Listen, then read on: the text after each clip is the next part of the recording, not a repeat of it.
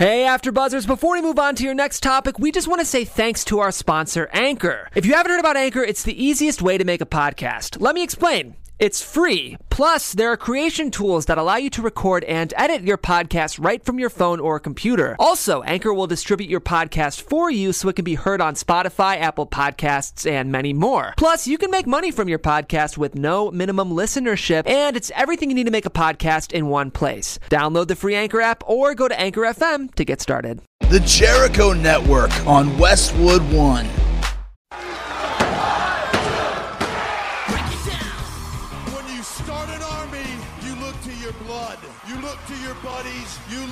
To your friends. There's only a couple guys in the whole world that make me love pro wrestling, and you're one of them. You know all the bad shit you've heard about us? It's all true. But another thing that's true is we love professional wrestling, and that's why we're here. I'm not sports entertainment anymore. Talk to him, kid. This is a new beginning, and it starts tonight. A new day is dawning for DX. Who you talking to? What's up, X-Pac 12360 fans? Thank you for coming back to hang out with us on another brand new episode. We're going to be breaking down the week's top pro wrestling headlines. We have got an interview with Lanny Poffo coming up in a little bit. But first, let me introduce you to the team. My name is Christy Olson. We got Jimbo on the couch today. Hello, Christy and Sean. How are y'all doing? Hey, we're good. We're good. I just spoke for both of us. You can't talk yet because I didn't introduce you. Mark is in the booth. Hey, Mark. What's up? And that was kind of rude of me. So let me just get to it. Hey, Sean. Sean X-Pac Waldman. What's up? Hey. Hey, everyone. Good to be back. Welcome back. How was Ireland? Ireland was fantastic, actually. I get all wound up and angst and, and that, you know, before I have to make a trip because I don't like being on airplanes. But once I got there, it was great. It was great, fantastic. I teamed with Grado again the first night. Second night, I teamed with Abyss. It was fun.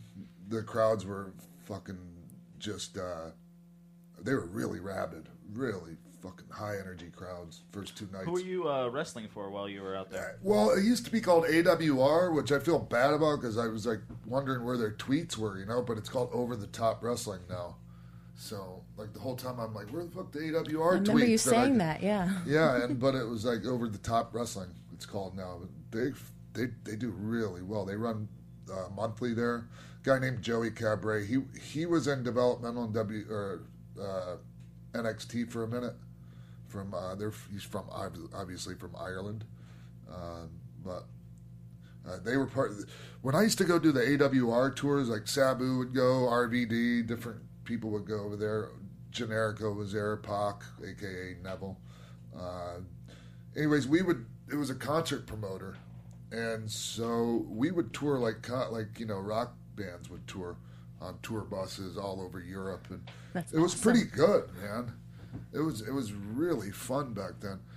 Um, I was at a different point in my life at the time, so I was getting fucked up a lot back then still. But uh, it was great. It was a lot of fun, and it was great to see a lot of those guys again. Fantastic. So do you spend your time differently when you're on those tours now? Like if you get a little Yeah. off time, what do you do? I sit in my room and watch TV or Netflix, and I don't get fucked up. Go to a museum like you did in I'm not gonna die of drugs anymore. Yay! well, but you've been to places like Ireland so many times, right? That you're are you anxious to like get out there and see something or another, or do you, does that not interest you? Uh, not really. When I'm, if I have a day off or something over there, you know, wherever I'm at, over there, over here, uh, yeah, I might go out and do something, go see things. But uh, if it's if it's just I'm there to work, I just chill out. I stay in my room uh, until it's time to go to the building, and uh, so I just I get my rest. Mm-hmm. You know, I mean, it sounds boring now compared to how it used to be, but hey, it's not boring for me. Well, I think we've heard enough of the Yeah. exciting stories from back in the Sure. day to understand. Yeah. and every now and again, there's still some, you know, exciting, fun things that happen in my life. Yeah. Yeah. Any anything else of late that you want to mention? Not really. We had we had a little Halloween action a couple days ago. Did you Yeah. do you get into that or not really? I I'm not huge into the holidays, but Mm-hmm. uh, uh, it, when I got home, uh, I got to see my baby Gooch, my doggy. Aww. Yeah, Mark, do you got that picture? I can grab it. Yeah, well, so I'm a huge. Everybody knows. Like I don't know. Everybody that knows me knows I'm a huge dog lover, and I miss my dog. Yes. She's in Philly, and I'm here. So, but I stopped in Philly on the way here.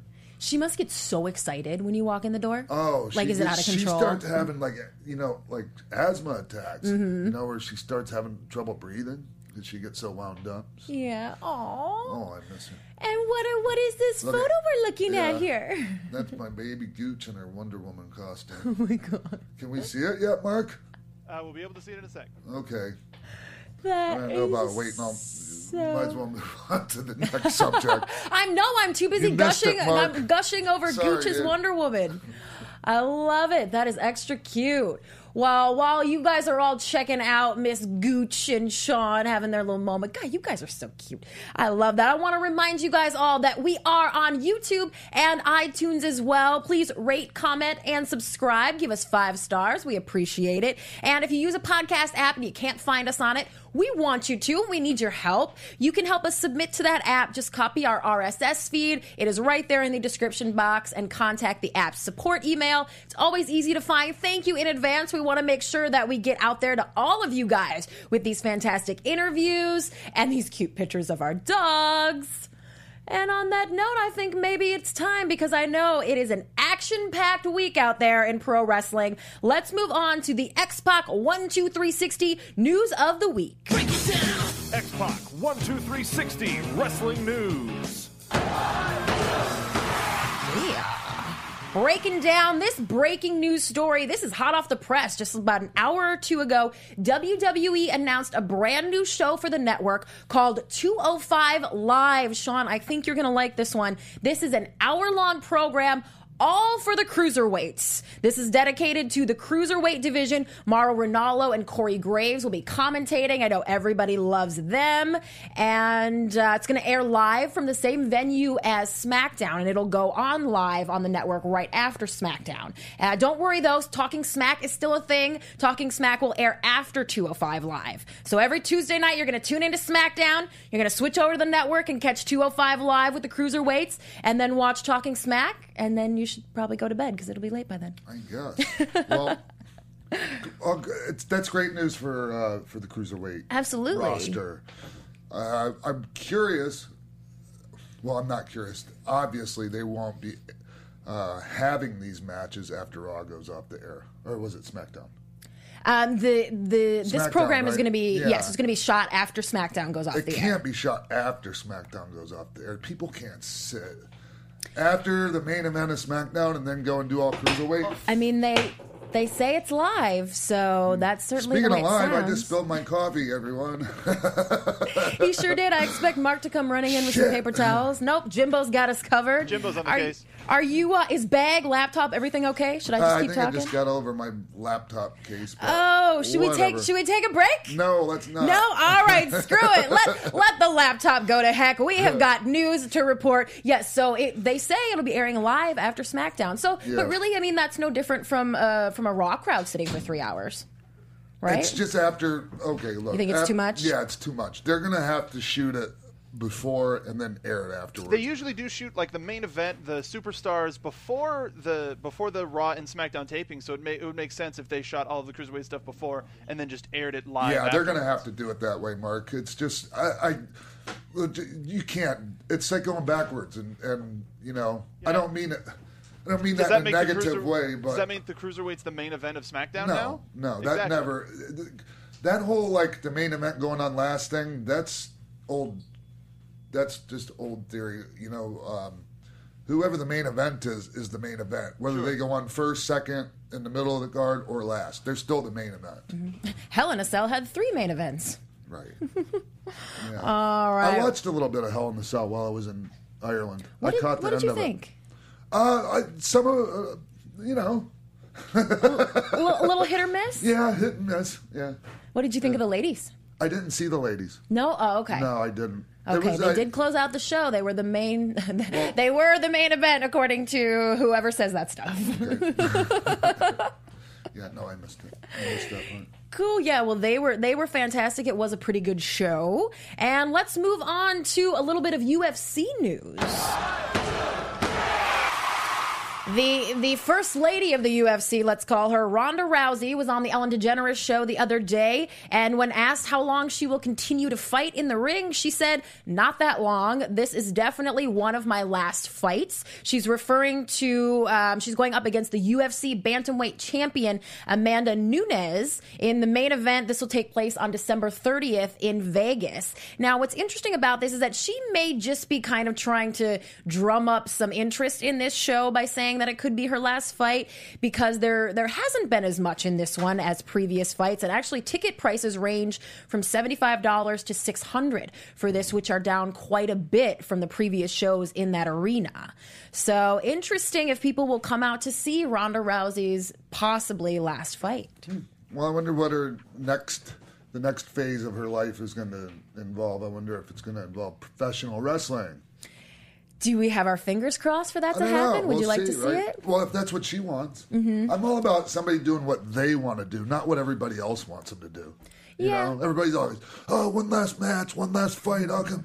Yeah, I mean, I get it. It would be nice, but think about like what the fuck they want to do. Mhm. You know, with their life, what'll make them happy. Yeah, and she's talked about, you know, she really wants to pursue the acting thing and do more movies. And also, she's talked about starting a family with her boyfriend. Oh, nice. So, you know, if she thinks that's worth giving up a career for, then that, you like you say, is her decision to make and I- nobody else's. Yep. If you detected a little judgment there, I don't know what you're talking about. moving on to another lady who might be moving on.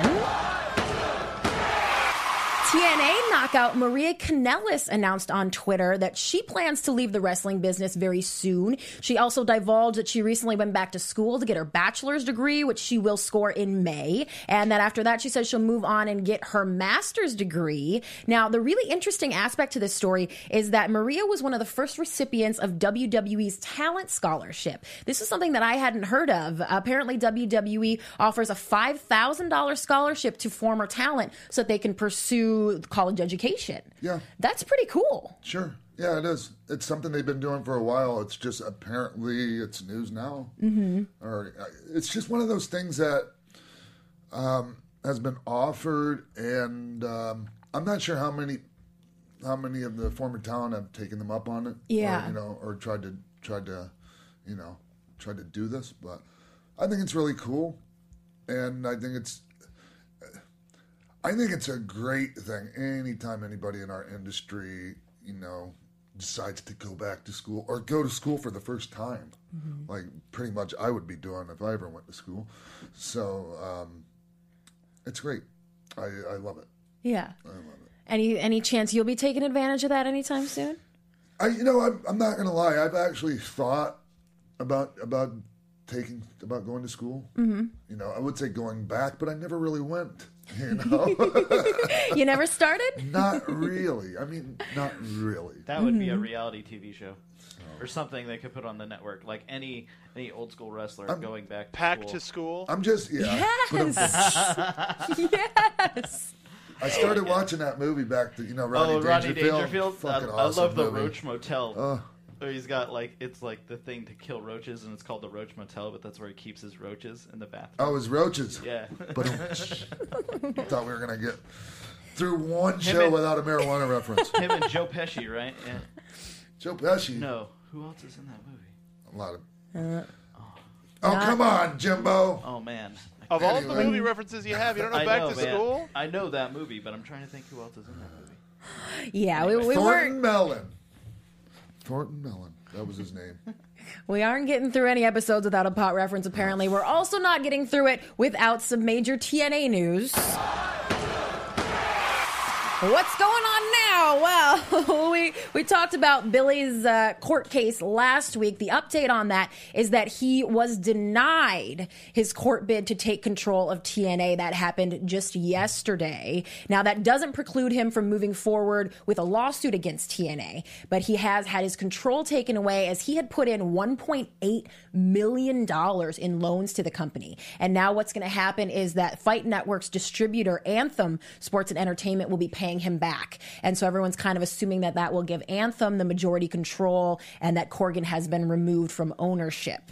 Meanwhile, Challenge TV, which was the UK distributor of TNA and one of its two major sources of revenue, has dropped TNA uh, beginning next year. Yeah, January of 2017. Yeah. Uh, It's not a it's not a surprise.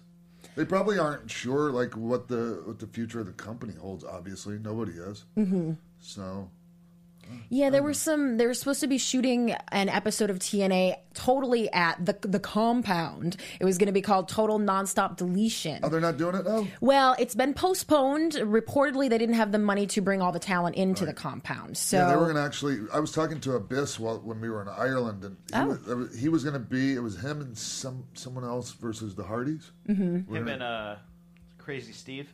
I don't know. Decay. I'm not that's sure. Like that's what their tag team is. Anyways. Impact. They were gonna have it there and have fans come to the compound and you know Mhm. do all that. Sounded pretty cool. Yeah, it did. Yeah. It did. I hope that they get to go through with that. We shall see, and I will keep you posted. We let's move on to a funny, funny story. I got. I got to preempt with that because I don't know what you're going to say about this one, Sean. Breaking news headlines following this week's SmackDown Live taping.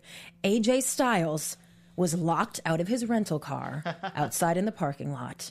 Yes, while fans stood by idly taking uh, videos and tweeting photos, he tried to kind of jimmy and get in there. He eventually was saved by security who helped him get into the car, and he rushed to the airport to catch a flight to Saudi Arabia, where he's got a match. Everybody's going over there on Thursday. I know, right? Close call on that one. File that right next to the. I fucking burped after breakfast this morning. Who gives a fuck? See, I mean, I mean, it's not like who gives a fuck, but like who gives a fuck? I mean, as far as news stories go, yeah, like people mm. kind of care. It's kind of, it's cute, but like as breaking news, come on, everyone, shit. And it's not just one news site. No, no, no. They've all they all picked this one up. There were videos and pictures and tweets. I mean, the WWE uh. universe was up in arms Tuesday night over this news story. What happens if he doesn't make that flight? I don't know, man. Like, what does Vince do? Like, that's Put him on the be- next one or something like that. Oh my god. I mean, but to Saudi Arabia, how, like, I don't know how long is There's, that al- flight? look, there's, always, a, way. backup. Yeah. Trust me. Okay. When it's done right and WWE does things right, there's always a backup flight. There's always a way. Even when even when I missed all my flights leaving home in Minnesota one time to go to a show, I was wrestling Kane in the main event in a cage match. And I missed all my flights. I was going to miss the show. But I just I drove to the signature terminal where all the charter flights are and I just rented my own plane. What? Yeah, I, it cost me twice as much as I made for the show that night, but I made the show. I didn't miss it. How much? Uh, it was like, oh, it was like four or five grand or something. It was only from St. Paul to Iowa, like Yeah. Mason City or some kind of shit, Davenport, something like that. And this is like a little like personal plane, or this yeah, is it was a little Cessna. so it's just like you, a pilot, and a co-pilot, Yeah. just chilling. Yeah. Did you feel like a baller, or were you worried about making the show? I was just worried about getting to the show on time. I actually got changed in the taxi cab on the way to the arena, and like I know this sounds like bullshit, but I literally pulled in and got out of the taxi, ran in through the back door, and my music was playing, and boom, out to the fucking entrance and into the ring. So then you called it all of the Yeah, rain. Oh yeah. man, Yep. amazing. Well- See, from like a story that wasn't so much news, we got a great Right? story from you. Is is the reaction backstage like, dude, you almost missed it, or are they just glad you were there? like, they don't care. Fuck yeah, you made it. it was like pat on the back city, and you know I was just gonna eat the cost of the ticket because Mhm. it was my bad. Uh, they were just so happy I made it. They sent me a check for the, you know, Awesome. yeah. That's cool. Well, we got one last little feel good story for you. Sean, your friend Finn Balor is on the mend. As you guys all know, he was injured in late August and was expected to be out about six months. So this last week, he went from New York City to Orlando. You guys know what's in Orlando. And he showed up at the WWE Performance Center. He sent out a little tweet saying, having the privilege to come to WWE Performance Center and chat with Terry Taylor and Norman Smiley is a treat that I will never get tired of. So sounds like he's anxious to get back to it. Terry Taylor is amazing. People don't realize, a lot of people don't realize Terry Taylor is fucking amazing. What a learning tree to sit under. He taught me so much. You know, I know we're talking about Finn here, but he brought up Terry. Yeah, well, Terry isn't one of the trainers that you hear about as often as some of the others. Uh, well, because he's not one that needs to be like, oh, everybody pat me on the back. I need all the credit. Mhm. He's just fine sitting back and doing his thing and letting whoever else take all the credit. He don't give a shit. Yeah. Yeah. Well, He's have an you Amazing human being. I love Terry Taylor to death. have you talked to Finn at all about his recovery? How he's no, doing? not lately. No? No. I'm sure he's just fine though. Yeah. Yeah. Sure. And we will we will keep you posted as to an What an would you in say ring like return. the best branch of his learning tree would be? Like, is he really good at like backstage, like or like psychology, or like working with you in the ring, or like All the the psychology stuff, in ring psychology. Yeah. All the stuff that you know, um, how to go from being a uh, a good hand or or a uh, you know guy that does some really great moves to a guy that you can draw money with. yeah, because like you'll always hear he gets a bad rap for being the Red Rooster, and you'll hear the rumor: was he really supposed to be Mister Perfect? Uh, I'm sure his name was tossed around, but there's only one Mr. Perfect, you know. I, and I mean Terry will tell you that the the right guy got to got that gimmick. There was no one else that that gimmick was going to work on. And Terry, you know, um, I yeah, I you, you got to understand Terry game. You know, he's a huge fan of like Flair and you know the Harley races and all these guys that were traditional wrestlers and you know and then he gets there and uh, you know he's got to spike his hair and put red paint in it and you know he wasn't digging it. If he would have embraced it, he would have made a lot of money with it though. he really would have. Vince, that's how Vince is. But I was very fortunate. Terry was my very first opponent on the road in WWE. Oh. That was before there was a NXT or an FCW developmental system. So you just went out and had matches on house shows. That's how you learned. Mm-hmm. You know.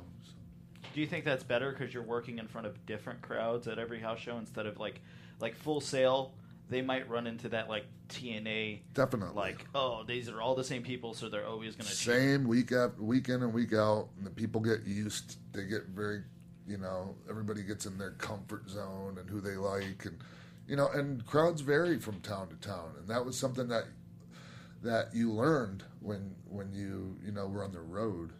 You know what what might work in one town is going to be a little different. You know, people's psychology of people is the same pretty much. You know, throughout the world, it's different a little bit, but um, still there are you know little nuances from in different markets. You know, so you learn those things as you go. But yeah, I hope I hope. Uh, well, not that I hope. I know Finn Balor will be just fine. He'll be great And you know, and this is a time to really do some learning. You know, Mhm. some of your best learning comes when you're hurt. Mm-hmm. Well, if anyone's going to take advantage of it in that way, it would be him. For sure. Thank you guys for breaking down this week's X Pac 12360 news with me. I am your AfterBuzz TV managing editor and chief correspondent of our AfterBuzz TV Pro Wrestling News Division, and we will be right back with Lanny Poffo on X Pac 12360. Stay tuned. From The Tomorrow Show with Keven Undergaro. We're your twice weekly broadcast of one man's midlife crisis and the mad millennials in Star Trek uniforms that follow him. And I'm one of those millennials, Lauren Magrasso here. We've had some amazing guests like Russell Simmons, Illeana Douglas, and Craig Gass. Coolio, right? Christian Blatt in the house to tell you to go to thetomorrowshow.com to check us out. We're live every Monday and Thursday from 10 to midnight Eastern. That's thetomorrowshow.com. Be there, be square, whatever that means. Welcome back to X Pac 12360. And now, this is the story of Leaping Lanny, known also as the genius to many. Tagging with brother Randy is how he started in this game. He was one of the first to moonsault before it even had a name. Reciting poems and throwing frisbees into the stands, he bled all over at the Battle Royal after a hit from a giant man. Now a motivational speaker and author, he is quite witty. Please welcome Lanny Poffo to X Pac 12360. All right. Wow. Yeah. hey, Lanny. Um, Christy, did you make that up? I certainly did, just for you. Wow, I'm so honored, and uh, I cannot tell you how proud I am that you did that for me. Thank you so much. And Well, you even had rhythm welcome. and rhyme and everything. It was pretty damn good, wasn't it? I thought it was time someone does that for you. Yeah. God. Yeah, it's overdue now, uh, but it, but now the interview is getting up to a bad start because I'm crying. Oh no, Lanny, how are you? I'm so, it's so I'm so happy you came on the show, man. It's so good Well, to talk to you. Christy, there's first of all, there are tears of joy, which is better than the other times. And uh, I'm I'm doing very well. I'm going to be 62 years old coming up in December 28th, and um, that means in 38 years I will be 100. and and um, does anybody habla español? No, I don't. I don't think. Do you habla español, Sean? Sí, uh, yo habla español. Okay, I'm going to be an abuelo. Oh, yeah. Oh, I know that Oh, word. Felicidad. Felicidad. Oh, muchas gracias. Oh, um, I'm going to be. he's gonna be a um, grandfather. In, Yeah. in, in March, I'm going to have a niño. Oh, that's amazing. I'm so happy to hear that. Oh, that's great. Yeah. Is that I'm your first one? The It's first first grandchild? only. Oh wow. I only have one daughter, and she's only going to have one boy. So this is it. Is that is it, would that be um that I was going to say so your your mom and dad that would be their um that would be their only great grandchild? That's it. Yep. Oh, And uh, of course, my mom is going to be 90 January the 28th, and she is so pumped up because you know now she's after saying goodbye to her husband of 61 years, Yeah. and of course her firstborn male child. Ooh, yeah. You know, finally after saying goodbye so much, she finally gets to say hello. So it's a very positive, wonderful, beautiful thing. Amazing. And your mom, oh my God, she was so good to me when I was starting in wrestling, Lanny. Oh, and your father too. Matter of fact, I don't. I'm not sure if I ever told you the story. I've told it a bunch of times, but my very first pair of wrestling boots were your brother's, the yellow ones with the white stars on the side, and the black and the yellow knee pads go with it because I couldn't afford new ones. So, yeah, pretty cool. I wish I still had those. But it's funny, you know, those are the memories that you're blessed with because when you first start out, you remember the people that were nice to you. And, you know, the um, I, I look back on my career, I started in 1973. Um, Thunderbolt Patterson befriended me. And I thought it was the, what a fantastic. And, you know, when I hear people knocking him, I, I get angry because I said, that guy went out of his way to help me out and you know give me confidence and teach me and it's uh and i i just hope i could do that for some young wrestlers someday Sure. And Thunderbolt Patterson, uh, for a lot of people that, that don't know, was was a black wrestler back in the seven. Was it the the late sixties too? For, for yeah he was uh he he made a lot of uh success for himself in australia texas you know uh, back when things were just territories Yeah. Was he Um, was he in Australia for for um, for Jim? Uh, Jim Barnett. Jim Barnett. My bad. I can't believe I had a brain fart on that. my my boy my boy I, I can't forget can't believe you forgot me but my boy so um yeah and he made uh did very well for in charlotte and atlanta you know where he was like a demigod yes, he was, and So, he had uh, amazing. He had amazing uh, mic skills. Wow, he sure did. And, uh, you know, we'd be in the car and he'd teach me things. Yeah. Uh, I'm not saying that I was able to, you know, adapt to everything he taught me, but uh, it, it certainly got my you know, it got me thinking in the right direction. It's like, how can I? Because he told me that it's more important to be unique than it is to be good. And he's right. Because, yes. He's and right. I like that. But you know, if I had a if I had an eyeball in the center of my head and took a picture, you know, I think Vince would be interested right now. One of the Make things, way- one of the make things I remember, um, one of the things I remembered, uh, T-Bolt, uh, he would do his promos on TV, and he'd get so flustered, he'd go, "I can't say that on television," and I used to think that was so cool. You remember that, Lanny? Oh yeah. Oh god. I can't even. Hey, I can't even say what I want to say. Yeah. Yeah. oh yeah, he was. Uh, and then uh, Dusty Rhodes took a lot of the shtick, you know. Yeah. And um, but you know the thing is, we all steal from each other. We, you know, like Christy, thank you for saying I was the moonsault inventor, but I invented it the moment after I saw Tiger Mask do it on a videotape. and, Isn't that how it always works? We always are inspired by somebody else. I think. But and I tell you what, I never ever did it as well as he did anyway. But um, because I was a lot of people's first moonsault they ever saw, they thought I invented it. And um, no, I. Uh, the only thing that was original about me was the poetry. The poetry. It was great. I don't know if anybody else had frisbees as merchandise either.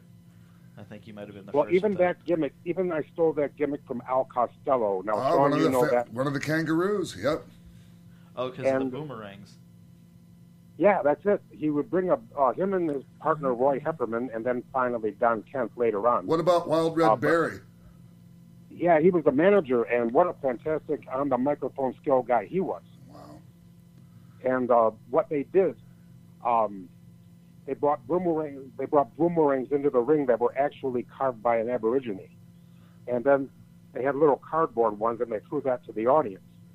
Well, the reason I know that is because Randy and I were in the audience, Oh, and wow, we, yeah.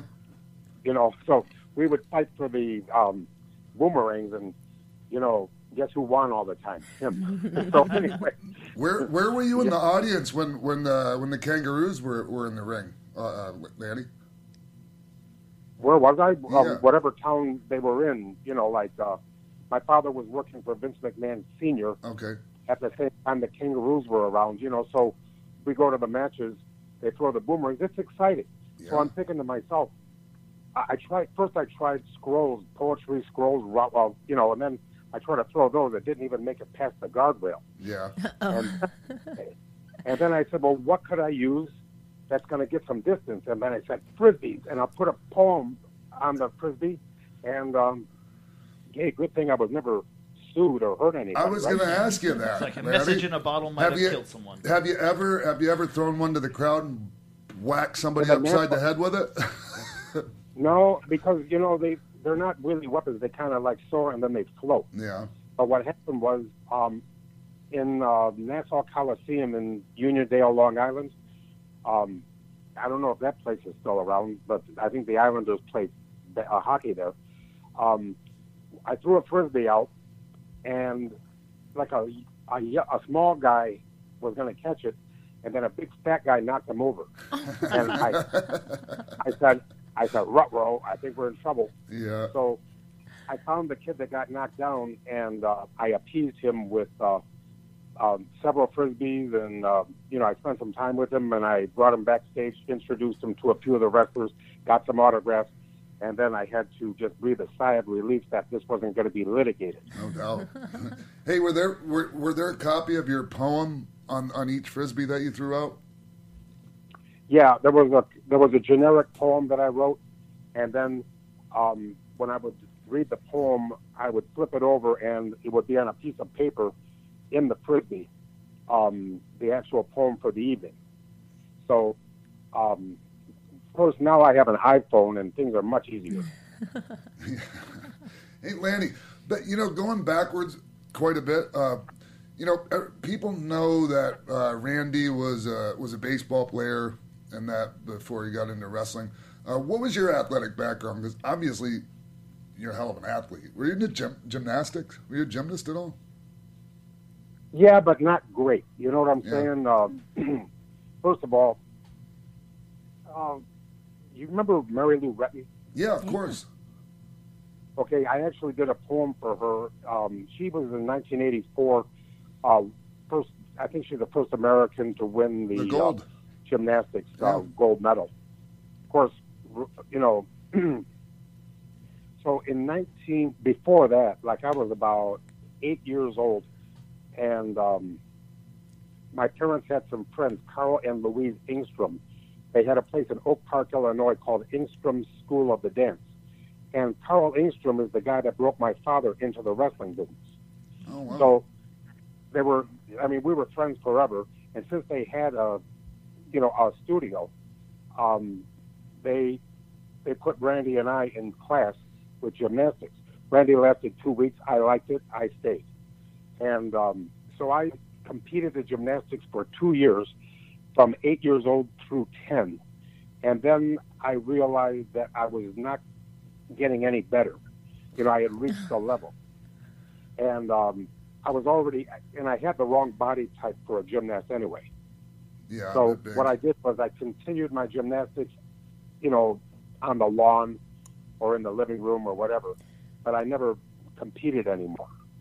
So, you know, it's like um, I realized that I wasn't going to get any better. So any, any I amateur? have like a I'm sorry. Yes. Any amateur wrestling when you guys were kids?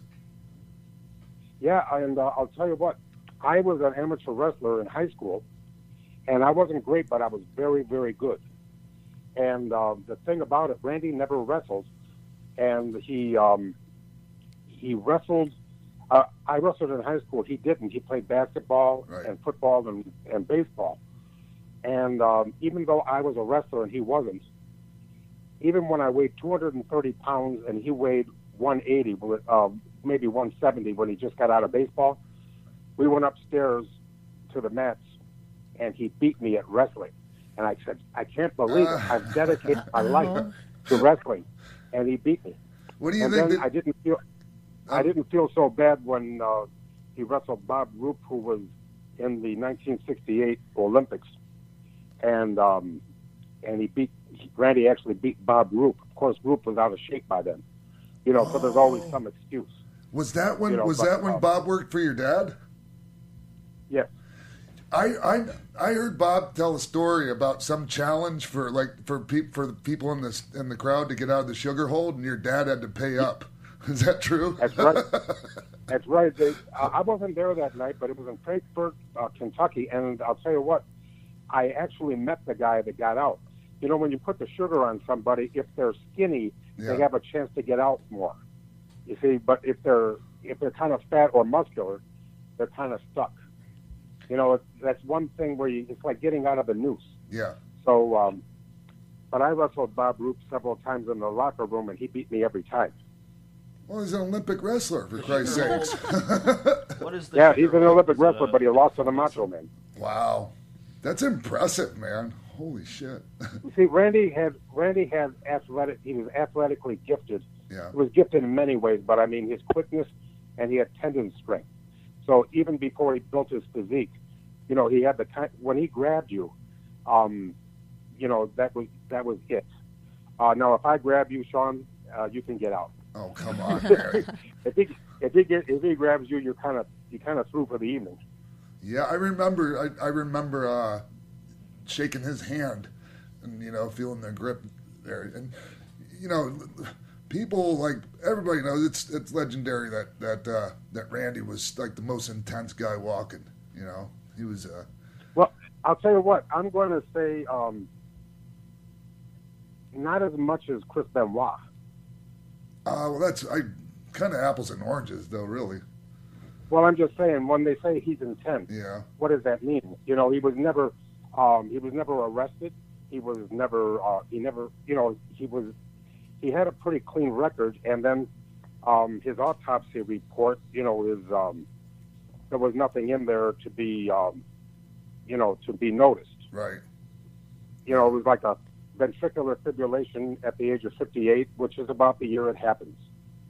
So I know apples and oranges, but you see, here's where, see, the thing is, I'm a little sensitive to that thing intense Uh, because okay.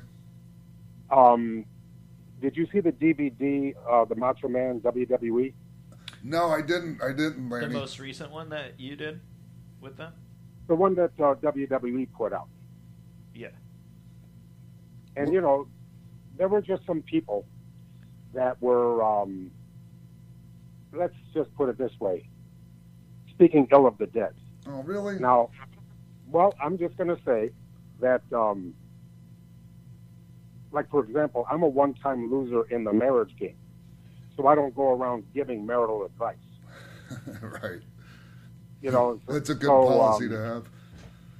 Yeah, but the thing is, they had um, they had people that had been married and divorced like two or three times. They were on there saying that Randy locked Elizabeth in the locker room. I happen to know this is false because I was there.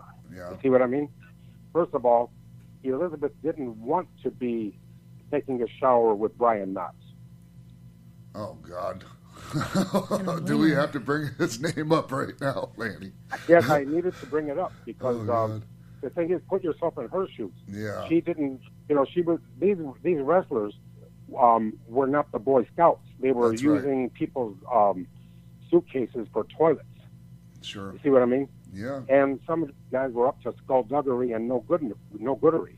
So, um, trust me, she didn't want to be hanging around, and that was one of that was one of the uh, caveats that Randy insisted on before bringing Elizabeth into the arena. Sure. That she have her own locker room, and then whenever Cyndi Lauper or Fabulous Moolah or any girl came to the WWE, they would always use Elizabeth's locker room. So it really wasn't that mysterious. And yet, I, but I'll tell you, Sean, watch the DVD and you'll see the word intense brought up a lot. But I'm saying, um, was he intense? Well, he was motivated. You know, let's put it this way. I, I should be so intense. I was that You know- that was that was what I meant by it was just like working with him, being like knowing like I teamed with him at, at Survivor Series and just how he approaches his matches and you know and and and just how he approaches his business or how he did. You know, that was that was the intensity I was talking about. That's what I that's what I figured, and I'm glad you clarified that because but the word intent came up several times in the DVD. Yeah. Please watch it, and if you if you've already seen it, watch it again for the first time, and you'll see that, you know, okay. But anyway, yes, I'm glad we cleared that up because uh, Yeah. you know it's such a beautiful day, and let's stay positive. But um, Some- Something I really enjoyed in this DVD was when you explained where the ooh yeah came from. Came from. That came from Pampero Firpo. Oh yeah! Wow! It, it is I. It is me. That, that do you was remember, John? Or do you remember Pampero Firpo? I do, and I met him in San Francisco at WrestleMania weekend that uh, the other year.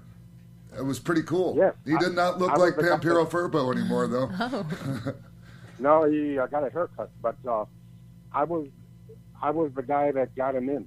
You know, like uh, we've been friends for the family for years, Yeah. and um, he's actually um, Armenian, and uh, he was uh, he was raised in uh, Buenos Aires, Argentina, and he speaks eight languages. Wow.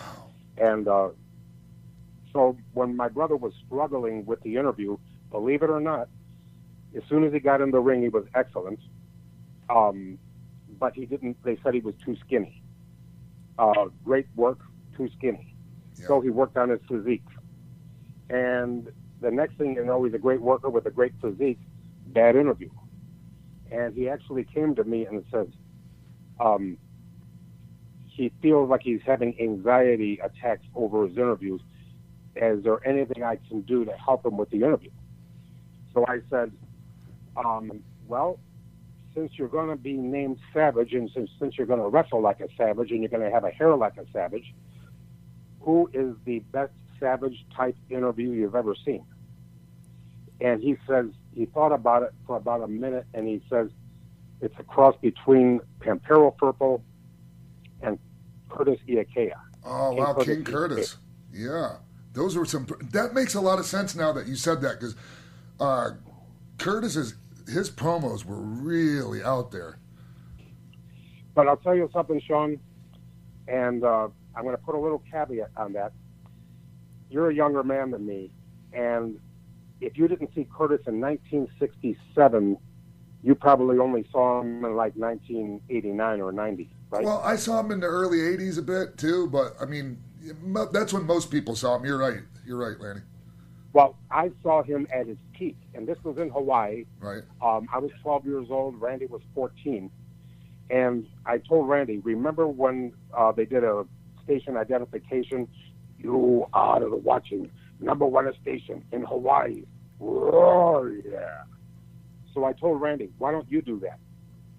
And he goes, You are watching the number one station in Hawaii. Ooh, yeah. Oh, I said, Oh my God, that's it. You've got it. You've got it. And mm-hmm. believe it or not, Sean, within a month, he went from zero to hero. He went from worst to first. He became the greatest interview in the business. It took him one month from that one breakthrough. Now, you know, like I say, I don't take credit for it because he went right to the bathroom mirror and started practicing his interviews.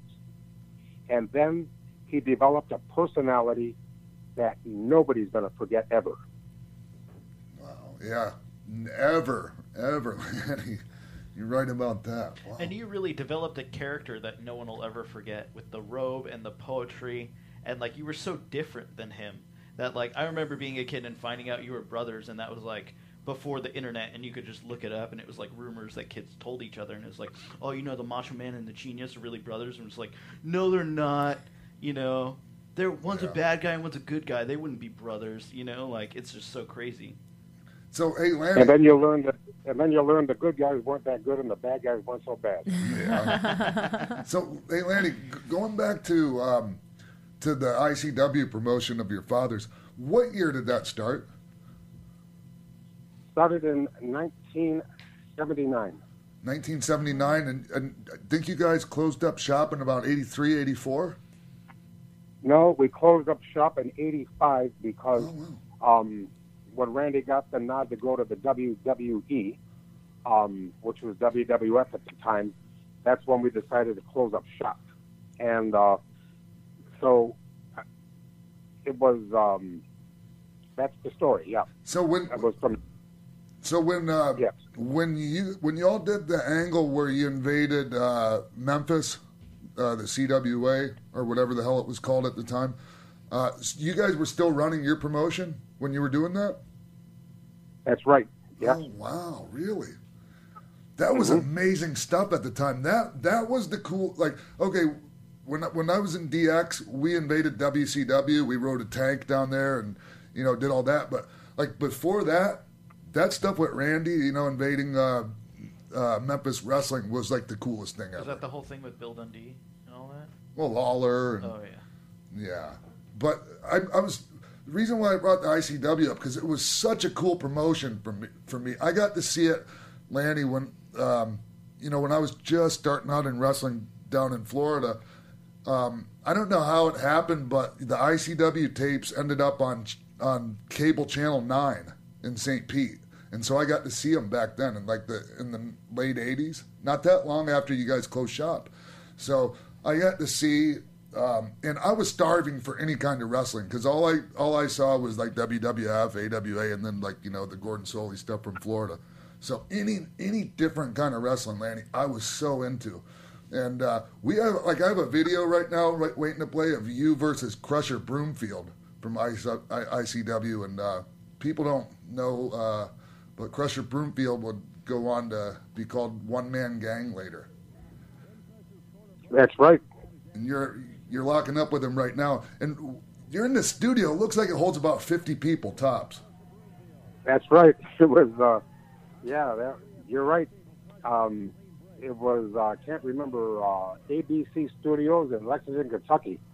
And, uh, you know, a lot of great wrestling happened. And I saw a lot of my brother's creativity came out as a booker. Yeah. You know, he was, he actually, and he had a phenomenal uh, attitude toward the wrestling business.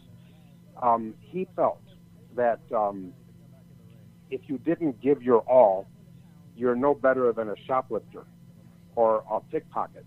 Because if the fans pay money to see wrestling, they better see the best show you can give them. And uh, he didn't appreciate these real fat heels that would uh, reach into their tights, pull out a gimmick, and scratch your eyes, and hide it from the referee, and call that the and you know which would be okay if that's just some of the things you did. Right. But if that was all you had, he thought you didn't belong in the ring. You know that the fans demanded more action than that. They demanded. He wanted to prove he had a chip on his shoulder that a wrestler was a great athlete, and he wanted to show that. Sure. So hey, there was so many cool guys that that came in and out of ICW. Even my teacher, the great Malenko, came through there. You had Rip Rogers, Ron Garvin, Pez Whatley. Um, Jesus, I could just go on and on, really. And you were the you were you were the top babyface there, weren't you? Pretty much. I would say Ronnie Garvin was, Okay.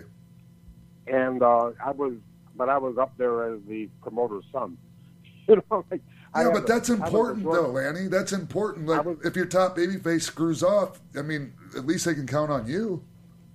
I was the George Gulas of the Terry. Come on, don't do that to yourself, Lanny. You're no George Gulas. Did you ever work for Nick Gulas? Yes, I worked for Nick Gulas for two years. Ah, I was curious about that. Curious. Yeah. Is his rep? Is, the reputation deserved? Um, yes and no. Okay, here's the here's the the uh, Tom Renesto was the booker, and he was always a friend of the family. And um, I was on a guarantee, and when I say guarantee, I mean the minimum was the maximum. Right. So um, I was just doing fine. I was happy there, and I certainly did love the area. But um, if I was working per diem or you know just on the house, um, it wouldn't have been good at all. But um, no, I was I was um, it was two years well spent there, and I enjoyed it. Yeah. And um, didn't make the newspaper for you know car wrecks or whatever. Sure. So, but uh, as far as ICW, uh, you guys pretty kind of had a reputation as being the outlaw promotion, didn't you? Yeah, that's uh, that's the reputation. Of course, Yeah. you know, um, I had absolutely. See, I was. When you say my father was a promoter, that's true, but um, I was one third investor, one thirty three percent uh, in the pie chart. Yeah. that was that's how it began. You know, I put up one third of the money, Randy, and then my father, and then we were we were in it together. It certainly wasn't my idea. But being the youngest in the family, I went along with things and Right. did my very best. Now, I was in charge of promos. I was the guy, believe it or not, I painted a green screen and cooperated with the studio to put color slides so that we could talk in front of a green screen in, instead of, you know, like the, the weatherman. Sure. Back in 1979, that was a huge thing. Yeah. So uh, nowadays, you know, it's uh, that's not so high tech, but it was then. And then I uh, I was in charge of the photography. I was in charge of the writing because I am a writer, and of the, the uh, what do you call the uh, programs and things, the merchandise. I found a company that would make um, lithographs of black and white pictures for six cents a piece, and then we sell them for a dollar, and that's uh, 94% profit, which Yeah. is a good deal. That is truly genius. yes. Uh, and then uh, what was really great, um, if a guy didn't sell, my we would put him in grab bags. Yeah, I had some we- of those grab bags, Lanny. Speaking of which, And then Pez Whatley would make fun of you and say, "You just went to the grab bag." Yeah. you know, like you didn't sell. Yeah. That was funny. Yeah. But, you know, Pez was, you know, Pez was one of the great uh, interviews in the country. I thought. he was great. I loved it when he had the mop, the the wig on. That was pretty good. Oh yeah, that was fun. people are people are listening to this or watching right now and going, wonder what they're talking about. But you can go look all this stuff up after the fact and go and, and watch the stuff that that we're talking about here. It's all classic stuff. Well, you guys are giving them better insight than they'll get anywhere Oh, yeah. else anyway. Yeah, but Lanny, Well, I'll tell, you, I'll tell you what. I don't know what the funniest thing that ever happened to you, but one time I almost died laughing. Was I was on a trip. Um, there was this guy, Big Willie Monroe, must have weighed 600 pounds. He was an African American gentleman, and when you got in your car, uh, your shock absorbers were all messed up. Okay. Yeah. And uh, so Pez decided to get on his case. So we're in the car, and uh, he said, "Big wheel." That's Pez. So, Yeah. Big wheel. He says, "How much do you weigh?" He says, "I weigh 400 pounds." And he says, "Damn." He says, "Only Andre the Giant is bigger than you." He says, "Well, I'm going to have to cut down on salt." Cut down on cut down on salt. You better do better than that. He says, um, because you don't got to go to the big man store. You got to go to the real big MF store. Jesus.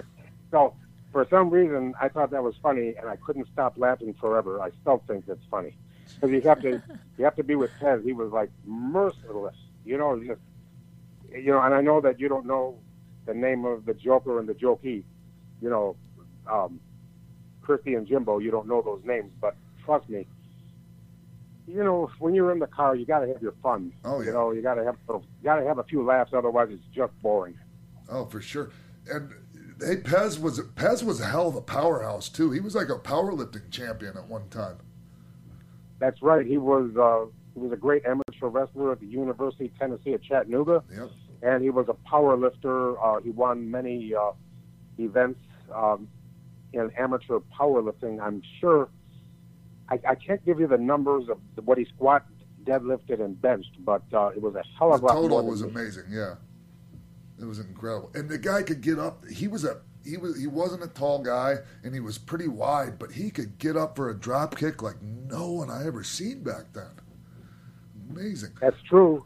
And then he did a, a semi back flip on top of it. He did kick and then he'd arch, and then he kind of landed his, um, on his. You know, it's like uh, that was very athletic for back then. Yeah, Lanny, um, can you explain to people that are listening that that aren't familiar? I was talking about the, you know, how ICW is considered by a lot of other promoters to be like an outlaw promotion. Then weren't weren't weren't uh, some of the guys blackballed for coming and working for you guys? Is that true or false? Yeah, that's true. Um, the thing is, outlaw is just an expression. exactly. Um, like, for example, pizza. Um, you got, I don't even know what you have now. Uh, you got Little Caesars, you got uh, Shakey's Pizza, you got Pizza Hut, or you got Domino's. Yeah. And they could all be on the same block, and may, may the best pizza win. See, the, the free market capitalism decides who's the best pizza. That's not outlaw, that's the American way. Right. But somehow in wrestling, they divided up the territories of the uh, of North America, and they say, okay, we'll promote this. You can't do that. We'll do this. We can't do that. And if, but what we did was, we just went ahead and encroached on everybody's territory. That's the outlaw. Okay. Way before Now- Vince did it. What's that? Way before Vince did it. Well, the thing is, Vince won. Yeah. You know, he's like, he he beat them. You know, he uh, what was like the best story. He he offered Verne Gagne two point one million dollars to buy the American Wrestling Association, and Verne said no, and so he went right to the TV studios and right to the buildings, and then he got um, the Crusher and Mad Dog Vachon and uh, Jack Lanza went. A lot of guys. Yeah. Yeah. Bobby Heenan. Uh, one by one, he found out that the loyalty Verne had wasn't all that loyal. Right. See what I mean? Um, so, and then about a year later, Verne said, maybe I will sell it. And says, well, you don't have anything anymore. That's right. You know what I mean? So he should have, but the very thing that made Verne great is what ruined him. You know, the his athletic um, persistence. But he should have just said, uh, $2.1 million sounds like a pretty good retirement plan. I guess so, Lanny. I mean, and and really, uh, like like like you were saying, Vince just he said, "Okay, you don't want to sell, I'll just come in anyways." He was just trying to be nice and respectful. I'll tell you what. Um, everybody asks me what kind of a guy is Vince McMahon. Um, first of all, I laughingly refer to myself as a genius. That guy is the genius, not me. I mean, I just I just enjoy poetry. He's the genius, and I'll tell you what. They say you can't have balls and brains together. I think he has both. Yeah, yeah. I don't, you know, I don't know who says that, but it's not true. Yeah, you, I don't because if you have balls, you means you have no brains. If you have brains, you have no balls. right. So I think he's got both. he Um, sure does. Big old balls, big old brains too. Oh my God! I I wouldn't, for example, I would never um, take the risk that he takes. And then Shane McMahon um, in Dallas, did he not throw himself off of a steel cage uh, onto a table? He did. I was there, and I it, that really upset me. I'm going to be honest with you, Lanny. When I saw that, when I saw him just standing there before he even jumped, I like my, I just had this pit in my stomach. I'm not going to lie to you. I, I I started tearing up, like I was really that concerned for him. You know? I'll tell you what, though. Um, see, gravity is real. Yeah, it is. and uh, and I don't. I am. Listen, I know we've been joking around, but please take this in the right way. I'm not being disrespectful because I love Owen Hart, Yeah. but it it wasn't. It was any further up. I think it was Owen Hart distance. You know what I mean? Yeah. You cannot take it. You can't take that fall. Yes. You're you're you're not meant to take that fall. Yeah. I don't, think know how he anybody's taking what you're saying the wrong way, Lanny. You, it's true. Like how much higher could he run and, and still made it? I mean, well, the thing is, what happened to Owen Hart was a horrible accident. Um, but this here was an intentional stunt, and I was thinking to myself, you know, as much as I love money, there was no money that would get me to even try to climb the cage, let alone jump off of it. I, But, I you know, can't even relate because I- I have—I have a fear of heights. I have a huge fear of heights, Lanny. So I mean, I uh, yeah, I get I start cringing just thinking about it. What do you think Ugh. about Jeff Hardy wanting to come back and top that jump at WrestleMania and like his last WrestleMania moment and hoorah in WWE? I don't know. Do you think they'd, they'd let that happen? Well, or do you uh, think they'd say I uh, I am not even in that. Um, I don't see. I can't knock a guy that wants to do something. You know, um, I have little projects that I enjoy doing. You know, and um, but I. I don't know. Do you remember the Snake River Canyon jump by Evel Knievel? Hell yes, hell yes. The guy I'll that made the guy that made his rocket was was the guy that cast me in, in my first movie, named Kai Michelson, the Rocket Man. Anyways, Really? yeah, of course. I mean, I remember it was 1974, and um, I went to the Atlanta Auditorium, um, and I had some friends with me, and it was ten dollars to get in. And I, I remember when uh, David Frost, I think his name was, was The guy that the guy that inter- the guy that interviewed uh, Nixon. Yes. Yeah, David Frost. Yeah. and uh, 10, 9, 8. And when we got the 3, 2, 1, everybody was holding hands. Like, oh no, like, whoa, you know, boom.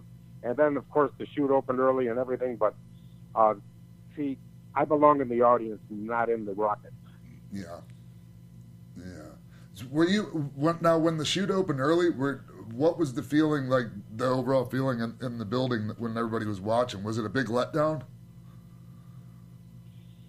Well, everybody was confused because they didn't know what they were looking at. Yeah. Okay, and um, they kept the announcing was so good. They said unless he hits the rock, the rock, the, the, you know, oh my goodness, he's hit the rock.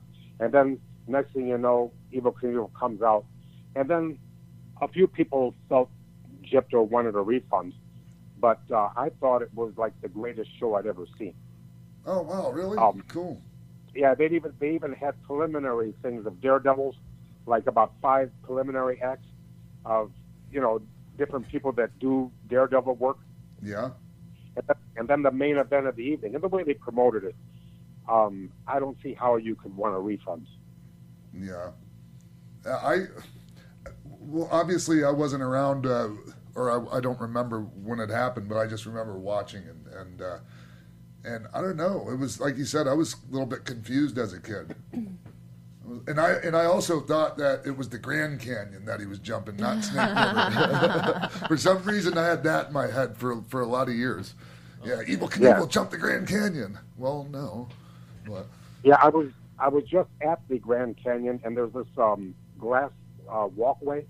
Yes, I And think I'll pass on going on that. No thanks. no, I, I'll tell you what, I did, I did it, but it took me about ten minutes to get, you know, ten minutes of ridicule. Uh, you know what I mean? First, and, and then I just uh, inched along, and finally I realized, you know, this is okay. But there was a, I mean, it's safe. It just looks dangerous. Um, I forgot even what they call it, but there's a they built this glass thing, and it holds tons and tons of weight. I can't So, believe um, that, that you guys find that daunting at all with everything that you both have done in the Oh, me? ring. That's that's unbelievable. It scares the living crap out of me. Hey, uh, Lanny, I, I want to go back a little bit because I have this picture, and it's up now, and it's of uh, it's of Buddy Rogers, yourself, Randy, and and your father, and all you guys are in amazing shape. But I think like your father and, Buddy are in the best shape of anybody in the picture. Yeah, the only the only thing I regret about that picture is um, it was a little silhouetted. As with the you know, if the sun would have been on the you know shining directly on us, that would have been better. But um, we were so excited to meet Buddy Rogers, you know, and uh, the guy that arranged everything was George Scott. Oh It yeah, was his George. wife that took the picture, and George Scott was there. And I'm tell you what, we spent the day together, and uh, I had the lousiest tan of the group, so I, I suffered the most. Uh, if you can see in my face, I was having zinc oxide on my nose and eyes Yeah. and the sunglasses, Yeah. and then my chest was peeling after that. You know, because I'm a I'm a albino compared Sure. to Buddy Rogers, and my father is you know is uh, you know very Italian uh, skin, swarthy looking. Yeah. So, um, that Buddy Rogers, he is so entertaining. He is so fun to be with, and he died about a year later from that picture. Wow. So, I bet um, you he looked amazing until the day he died, huh? I'll tell you what, you know, it's hard to explain it to people. He had a broken nose that was all over his face. He had cauliflower ears that were all this way and that way. And yet, with all of that going for him, he was impossibly handsome. Like when you looked at him, he and here I, he hadn't been on TV in like 20 years or more, and he still looked like the main eventer, and I and I looked like I fell out of a cat's ass. You're right about the tans. You're the like you're the whitest one in the picture. I know, and and if you could if you could see me now, I'm even whiter. you know, I just like I avoid the sun and I hide from it. yeah. But uh, like looking at this picture and and thinking of your father it brings me back to like when I first started going and seeing your dad on shows, uh, and he would sell those grab bags for a dollar, and it would have several pictures in there. Like, you know, before. Um, well, I'll get to the one man gang thing, but uh, you know, one of the pictures was the Ripley's "Believe It or Not" picture with your dad back then. You know, uh, six thousand and thirty-three consecutive sit-ups. I think that was a world record at the time, right? yes, it was. That's really cool. How, how did that come about, Larry? Well, the most um, he was in the Navy, and he was on. He, you know, he was in San Diego, and they had, um, you know, it was 1945, July 4th. I'll tell you what. Um, in case he's ever inducted into the Hall of Fame, um, which is, I, in advance of that, I wrote this poem, which I'll give to you now. Oh wow, really? Um, it was back in 1945 on Independence Day. The Nazis had surrendered. Japan was on its way. My dad was in the Navy, as history will tell. As he was bleeding through the mats, a world record fell. He did 6,000 sit ups with an extra 33 to glorify his Savior who died on Calvary. And Robert Ripley's feature celebrated this event, giving credence to successes, not an accident. That's always been his motto through times both good and bad. He's a real Hall of Famer and the world's greatest dad. Wow. Man, I got goosebumps right now, Lanny, from listening to that. Oh, that was awesome.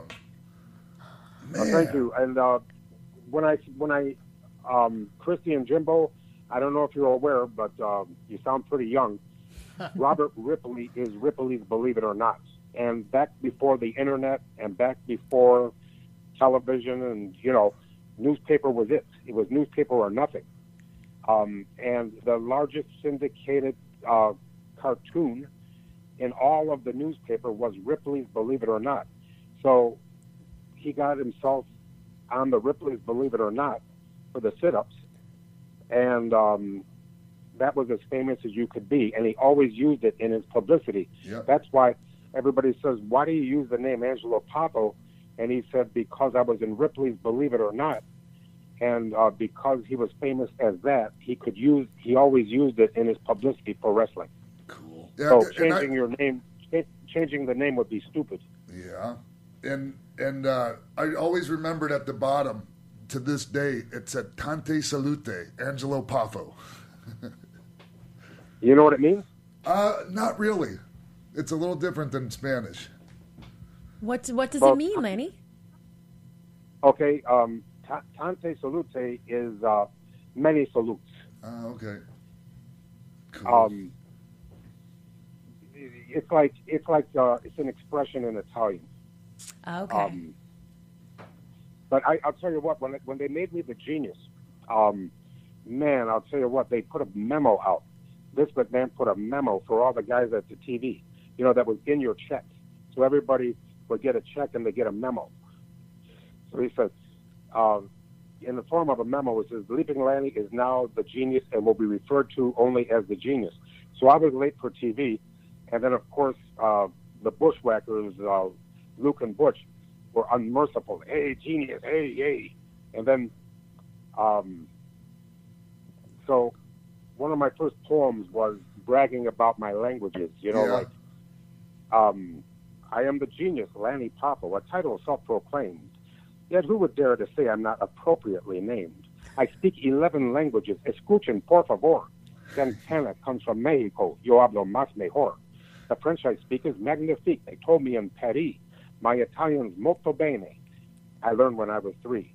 I speak Latin and uh, I speak Latin, Greek, and Russian, Hebrew, and Portuguese. I speak Swedish and Norwegian, and I'm learning Japanese. And then I went on and on. But um, I do have the uh, iPhone uh, Translate app.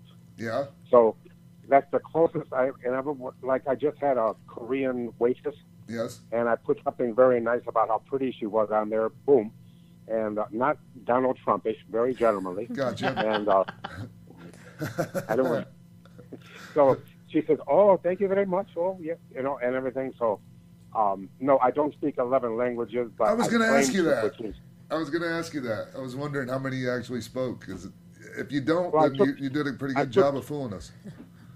I took two years of high school Spanish, and um, I was in Ecuador for about a week, and I got along very well. But they speak a lot of English there anyway. But um, I, can ask, well, don't ¿dónde está el cuarto de baño? You know, Where's the like bathroom? yeah. Actually, ¿dónde está el baño is what they say, but we learned it the quarter, the quarter of the bath. Lanny, Um, you know, I, wa- I was curious. It just kind of popped into my head. How did you end up with uh, with the interest and love for poetry? okay, there's two things that change. You know, it's amazing what happens in your life, right? Um, I was nine years old and I was totally shy with girls.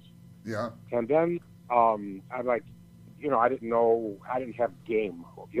Game, sure. I, hey, I can relate to you on that one. Me neither. okay. So then, then my fifth grade teacher, she is, she just got out of college, and she is gorgeous, and she is wonderful and beautiful, and she frightened the hell out of me. You know, like I didn't know what to do about her. You know what I'm saying? I said, and then she smelled good. She smelled. I just remember the the perfume, and um, so three days into it, I haven't said a word. Okay. Yeah. So, a timid fool, but I knew I loved her. I didn't know anything else. And she says, "Mr. Poffo, I want to see you at 3:20." And right away, I thought the worst. Like, what did I do? I haven't said a word since. we- You know what I mean? And Yep. so at 3:20, that's when class got out. Um, I go up to her very sheepishly, gingerly, you know, full of trepidation. I'm using big words because of the genius Sure. in it. Um, and then I was just scared of her. And she says, I said, You wanted to see me? And now, name withheld upon request. She says, Lanny, since since class has begun, I've had you do two papers. One, how I spent my summer vacation, and two, tell me a little bit about yourself. And yours were just wonderful. And I went, oh man, I had never been noticed for anything besides sports in my life. And this was something not sports. And uh, my ego went crazy. And uh, if I were a dog, my tail would have been wagging. Oh, yeah. I, I mean, and I said, she likes me. She likes me for my writing. So I was like, um, uh, the, the, the baby, you ain't seen nothing yet. Right. And from then on, it was because she discovered my writing. From then on, I would, I would pour my heart into whatever I wrote. And um, here's the thing. Then, um, let's see, right before my first book was published, Wrestling with Rhyme, We have a I ran of into that her too. again.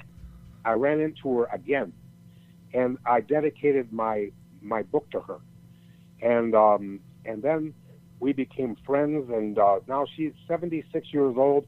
She's a grandmother, uh, going to be a great grandmother pretty soon. And um, now the other the other thing, and I didn't want to negate this. I didn't mean to tell two stories. That's okay. But when I was wrestling in Nashville, um, a, a strange-looking bald-headed man came up to me at the fairgrounds um, and said, "Hey, I've got an. I'm a big fan of yours. We've got an entourage. You know, I've got people with me. I've got uh, nephews and everything. We're all going out to eat afterwards. Would you come with us because that you know you're our favorite wrestler?" And I didn't know who this guy was, but you know, it's a free meal, and um, I've got a you know, it seemed like a kind of a strange man, but I didn't know who he was. And then I'm talking to him, and it's Shel Silverstein. Do you know who I am? Do Yes. you know who Oh that my is? gosh! Wow. explain explain it to people that might not know. Okay, well, first of all, I'm sitting there, you know, just being nice and everything. And um, working for Nick Gulas, I was a big fish in a little pond. It was just a territory, but I was, Tom Renesto was the booker, and, you know, he liked me. So, and I was already doing the interviews with poetry in it. You see what I mean? I always try to get the poetry in. Sure. because it was like um, it was part of me, and it was how I wanted to get over because I knew that um, just like Thunderbolt Patterson said, it's better to be unusual than it is to be good. So, um, so I said, "Wait a minute, Shel Silverstein, the Giving? Did you write the Giving Tree?" And he says, "Yes." And I said, "That's the most beautiful book I've ever read in my life." Wow. And he did the illustrations too. Mm-hmm. And then, um, and then here's what happened: we lost touch, and then I had my divorce, uh, and I went to, uh, I was in Dominican Republic, and I was just, um, I was at a very big low part of my life, um, you know, because, you know, with my daughter and everything, and the divorce and everything. Oh my God, I was just miserable. And then I went.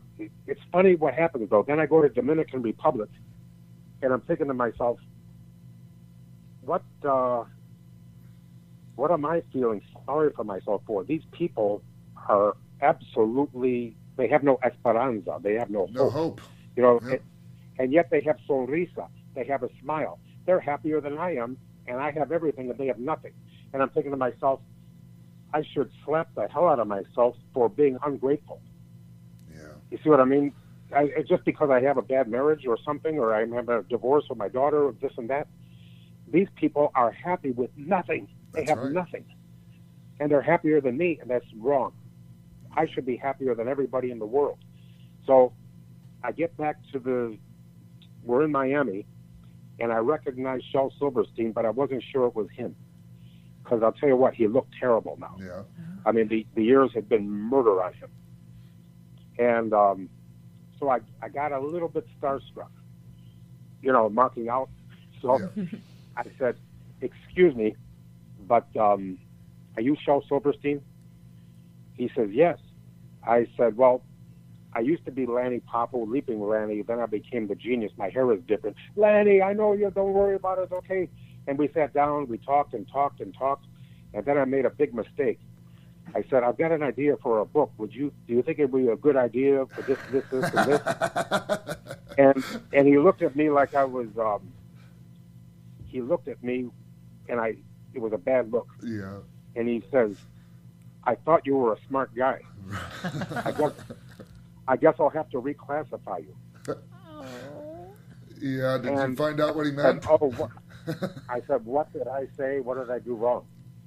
And I thought to him, I just, I just shut up and let him talk. And he says, and here we are in the middle of the Miami airport, and this is before, you know, the uh, the September 11th. You know, this is way before. Okay, so, you know, this is before you had to watch yourself at an airport. Um, but still, it's a public place.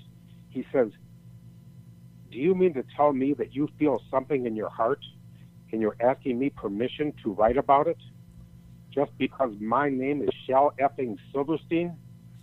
Wow. He says, We got freedom of speech. Speak! And he screamed it. And when he screamed it, I said to myself, Why is this crazy old man yelling at me? And and then I've come to realize he wasn't a crazy old man. I was a lazy young man, and he knew it. And that was his way to motivate me. Nice. So the only thing bad um, that I can say, I wrote a book about smoking, but it didn't get published till 2004. Unfortunately, Shel Silverstein died in '99. Right.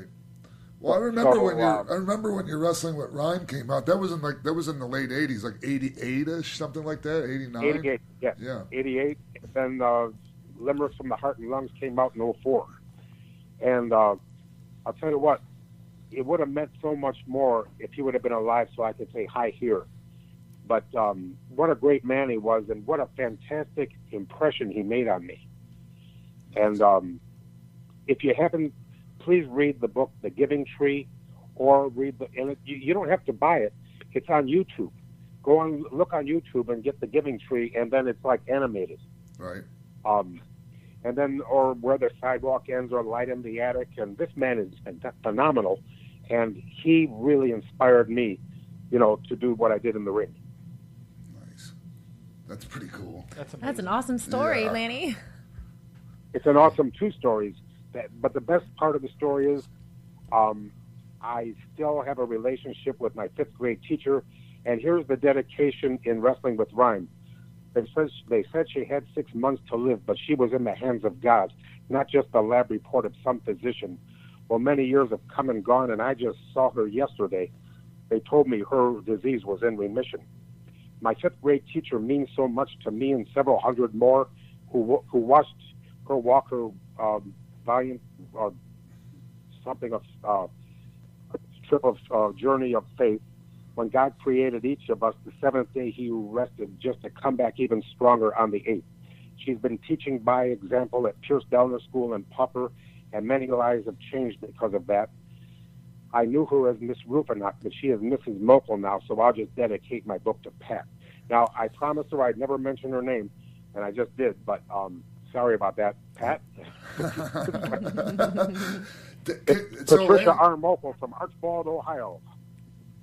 Lanny, when when you uh, got in contact with with her again, did she remember you from school at all? Well, what happened was, I um, I was wrestling at Rosemont Horizon, and uh, my neighbor came up to me, Tommy Douglas, who lived across the street, um, and he, he was there with his wife and his daughter. His daughter was running cross country, so they asked me if I would come to the track meet the next morning, and uh, I said, "Well, I can't because I'm going to Indianapolis." They said, "Come to the track meet. We'll drive you to Indianapolis." So I got, you know, obligated. So Right. so then I go- so I go to the track meet, and um, it's a cross country meet, and I actually knew the coach, Mr. Ritter, that was Randy's baseball coach, and then um, everybody had aged. And then I saw my fifth grade teacher, and she had about five people around her, so I waited. And she looks at me and says, Can I help you? And I said, um, Only after you're done with your, you know, holding court. And she says, No, I'm ready now. And I said, Are you are you Pat Rufinok local? She says, Yes. And I said, I'm Lanny Poffo from 19. She said, Lanny, I remember you the whole big. Oh, Wow. that, you know. That must So- that must feel pretty good. Well, you know, it must feel pretty good because I didn't even enjoy school. I mean, I thought it was ninety percent of it was really a waste of time, and so was the other ten percent. I can, I can relate to you on that. What's that? I can relate to you on that. But when you have a good teacher, it's like you want to go to school just for that teacher. You know. That's and I'll tell I'll tell you what I did. Um, I got my daughter, who was five years old at the time, just and I videotaped her. I went over and over and over with her to recite the presidents. She goes, "My name is Megan Poffo, and I'm five years old, and I'm going to recite the presidents: Washington, Adams, Jefferson, Madison, Monroe, John Quincy Adams, Jackson, Van Buren, Harrison, Tyler, Polk, Taylor, Fillmore, Pierce, Buchanan, Lincoln, Johnson, Grant, Hayes, Garfield, Arthur, Cleveland, Harrison, Cleveland, McKinley, Roosevelt, Taft, Wilson, Harding, Coolidge, Hoover, Roosevelt, Truman, Eisenhower, Kennedy, Johnson, Nixon, Ford, Carter, Reagan, Bush, and that's all we had at the time. Wow. Um, you could. That means you could. That means if you could do that, you could get an autograph from Bob Backlund. Yeah. You know that, Randy? so anyway, I we videotaped it and sent it to Mrs. Moco, and she says that's just wonderful. And I'll tell you what, what a fantastic! Um, I can't tell you how great it is when people come in your life like that. You know, what a positive thing. Sure. And um, I'm even friends with her um, husband, and uh, even though I hate myself for envying him so much, but I can relate to that too, like having a crush on your teacher or like my like guy like counselor at like summer camp and shit like that. Oh yeah, God yes. I wonder how many guys you were the crush of, Christy. I guarantee you were a lot of guys' crushes. Oh, I don't think so. My We co-host need- Lanny, you we don't can't to see go her. You can't see her, Lanny, but she's quite the looker. She's a very beautiful lady. Well, I appreciate that, guys. so- stop, stop. Let's talk about you. No, Lanny. So Well, I, I, I'll tell you what. I've been. People have said that I'm a ten on a scale of a hundred. Man, hey, Lanny, you, you mind we um, uh, don't mean to get up. Well, I guess I do. Um, start talking about you know um, when Randy passed. Um, you know, uh, you and I were actually supposed to be on a show together, like the day after that happened, and I, I came Uh, out we, here. yeah, we were going to. Uh, I was on my way to San Jose, California. Um, and then uh, I was in. I went from Tampa to Dallas.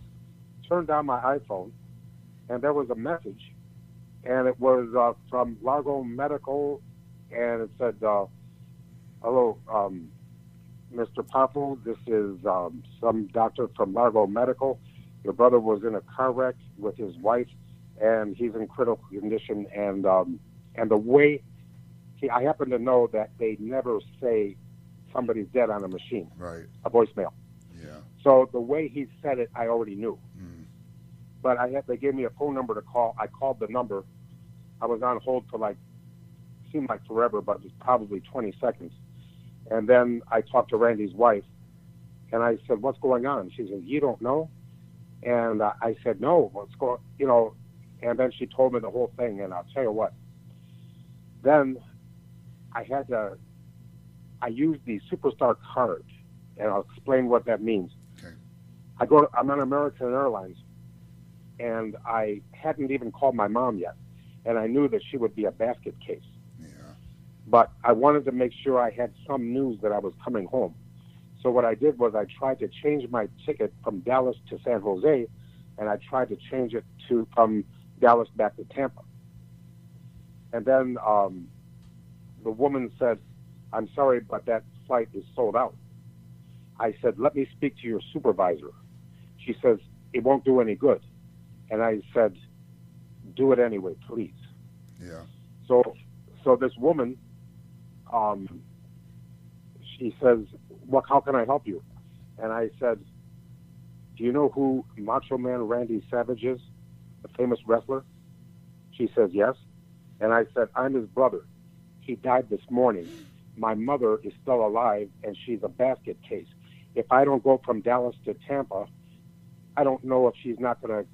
I don't know if she's going to make it." Right. So I said, um, "Is there anything you can do? I know it's sold out, but is there anything you can do to get me on the flight from? I have to go to Tampa, and I have to be with my mother before the sun goes down." Yeah. And she says, "I'll be right back." Boop, boop, boop, boop, boop, boom. First class ticket. And uh, I, you know, they they gave me a coach ticket.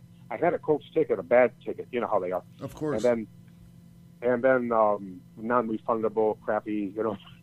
so, so then, um, actually, there was one empty spot on first class. They gave me that, and um, that's what I call playing the superstar card. Hey, You know- you got to do it sometimes, and that's the, the. There's no better time than that. I'll tell you what. If I didn't make it home to be with my mom, that would have been it. I don't know if she would have lasted. Did you not You know, tell like, me, uh, Lanny? Did you not tell me that the the reporters were waiting outside your mom's house for her when you got there? Um, well, here's what happened. Randy died on a. Um, oh man, I, It was like Friday, was wasn't it? Friday it was. Friday. It was, a, it was it was a okay. It was a Friday. It was May the twentieth. Friday, May twentieth.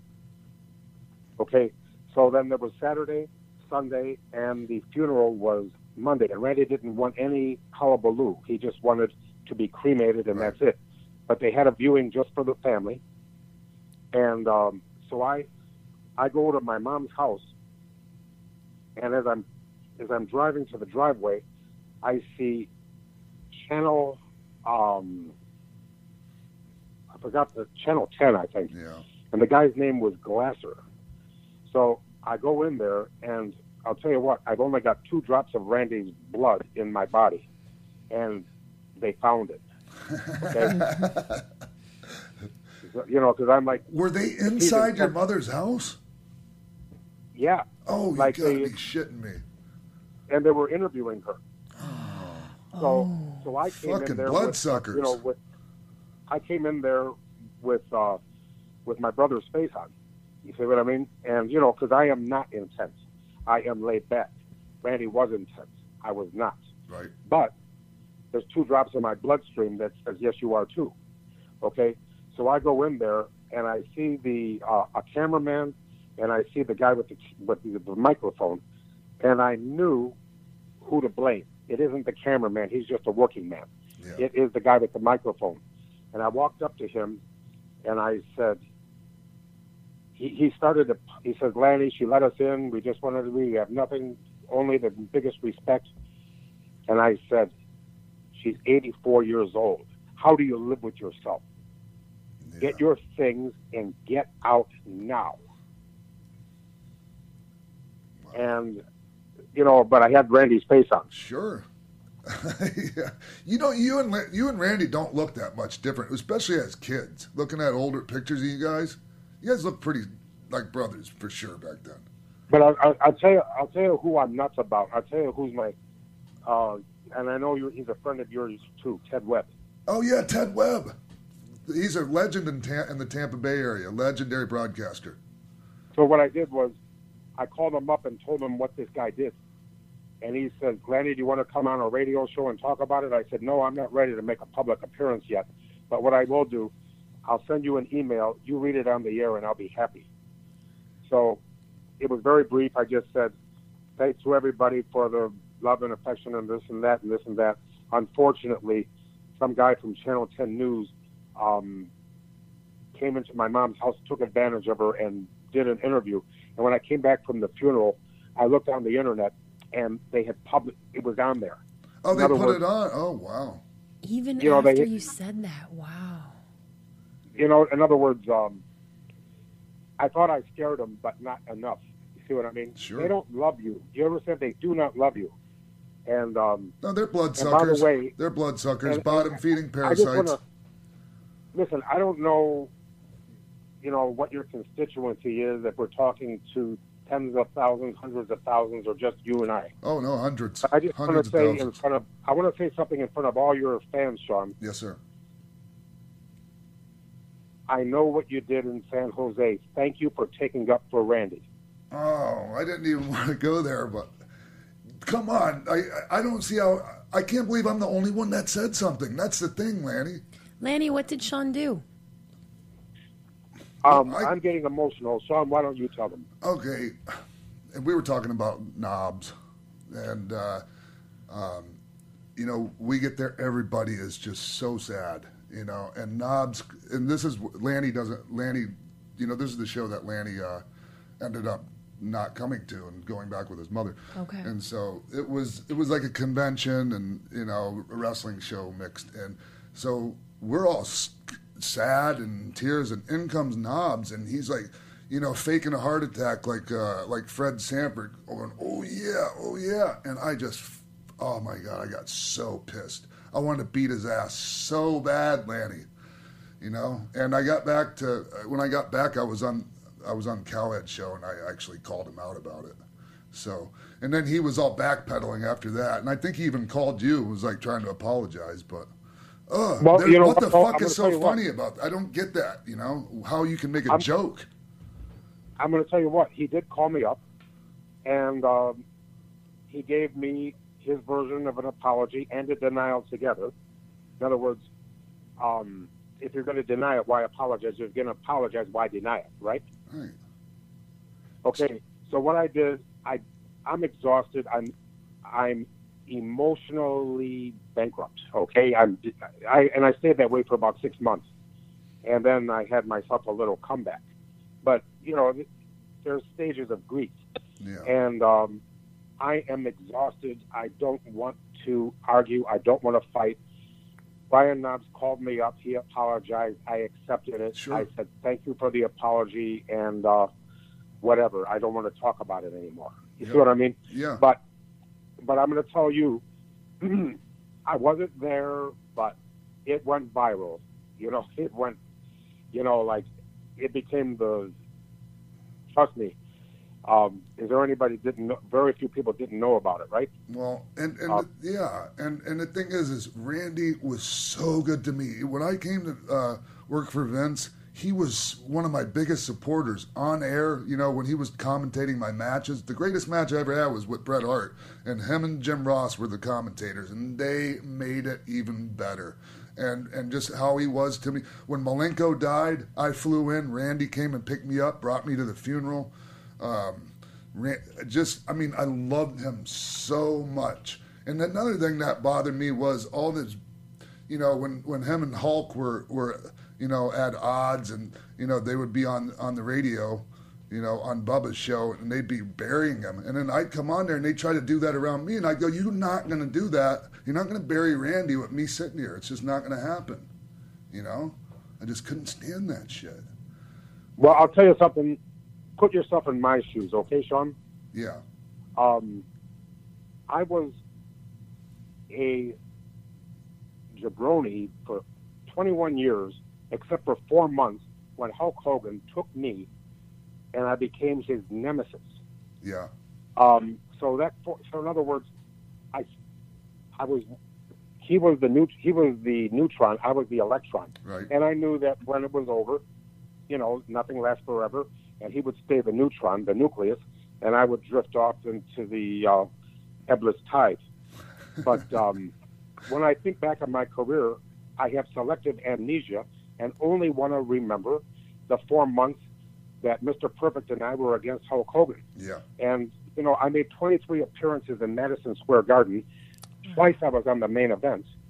So when Randy and Hulk were having their wars, um, I found, see, I just about two years ago, I was on Fox News, and they, it was right after Hulk got in trouble with the N word. Sure.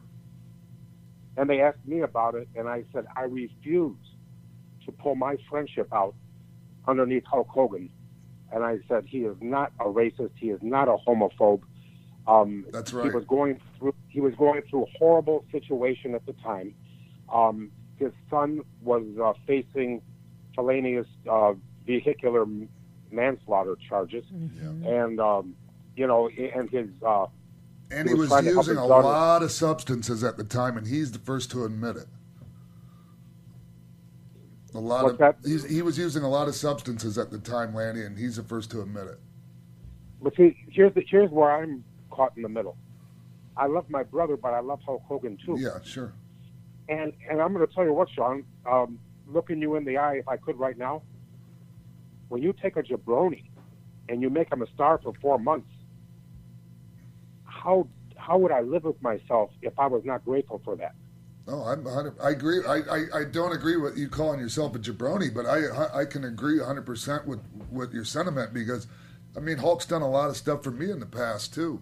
I mean, so I, I, I feel you. Just being on his team Well, in NWO, I was I was so grateful for. Well, I'll tell you what. I am not. Gonna, I'm not going to go up to Hulk Hogan and say, "What have you done for me lately?" Because what he did for me in 1989 and 1990 was good enough. I had an. I was. I made an appearance on Regis Philbin because of that.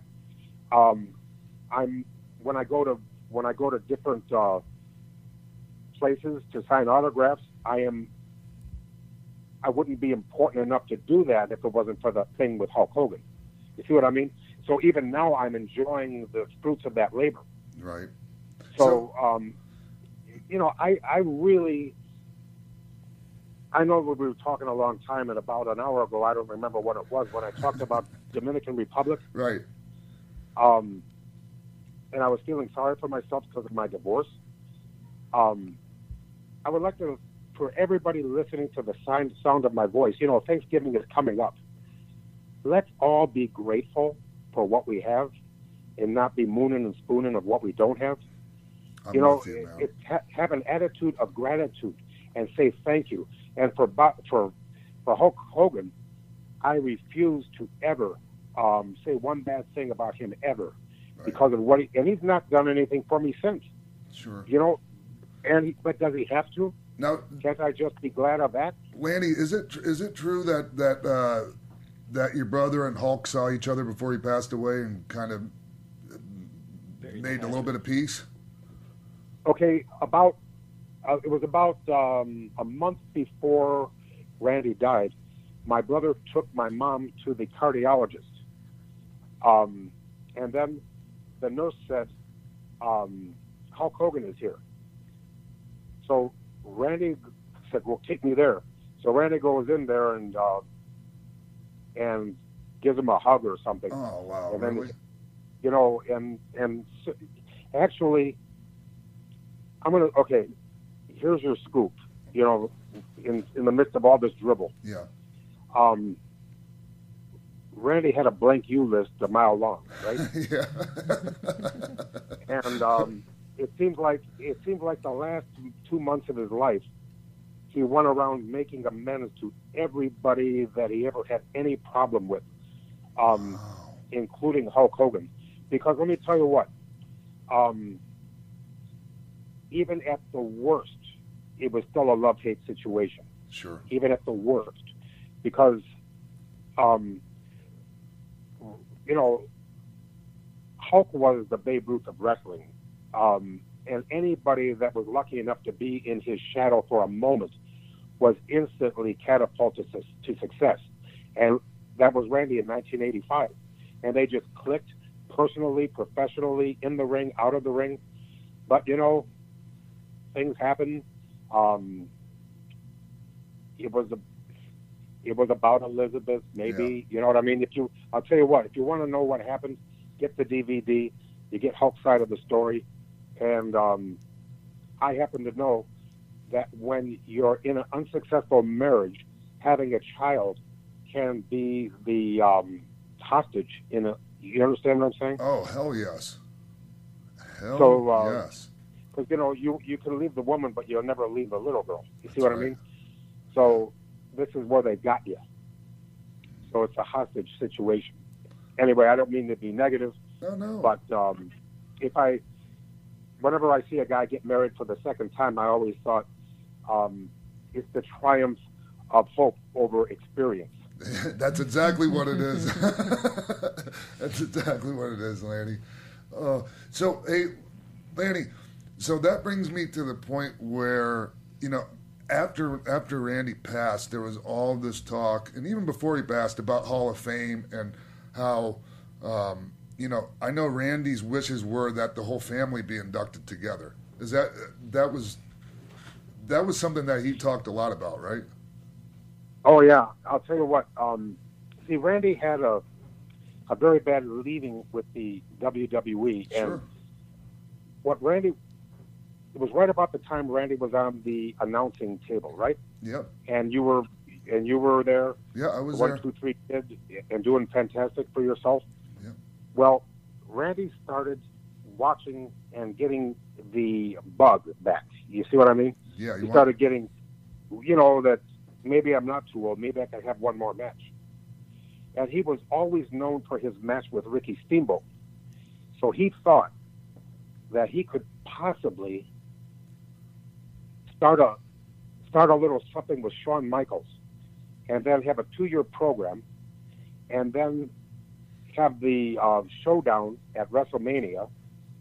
And that would have been epic. Yeah, that would have been such a cool match. Hell yeah, and Randy was still that good that he could have pulled that off big time. and and, and he was gonna and he his intention was to um, have a match um, hair versus career where Shawn Michaels would shave his head or Randy would give up his career and go and go to the announcing booth and um, Randy would drop the match go back to the announcing booth but he wanted to end his career with a better match than he had with Steamboat Oh wow, and that would have been the opponent um, to do it with. That would have been the opponent, Sean and Randy. Wow.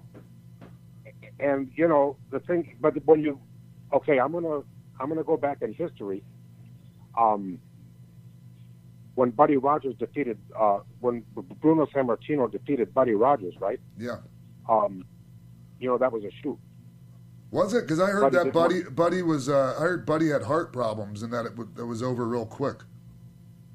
now bruno walked over put him in put him up on a bear hug he says give up or i'll break your back Oh Jesus. and that's and yeah buddy had heart problems but uh or that's what he said you see what i mean Sure. listen i got this i got the story from buddy and bruno and uh i know whose whose story had the hole in it okay Yeah. So um and before that um you know what happens when a guy becomes a mega star he doesn't want to lose right Exactly. So- Absolutely.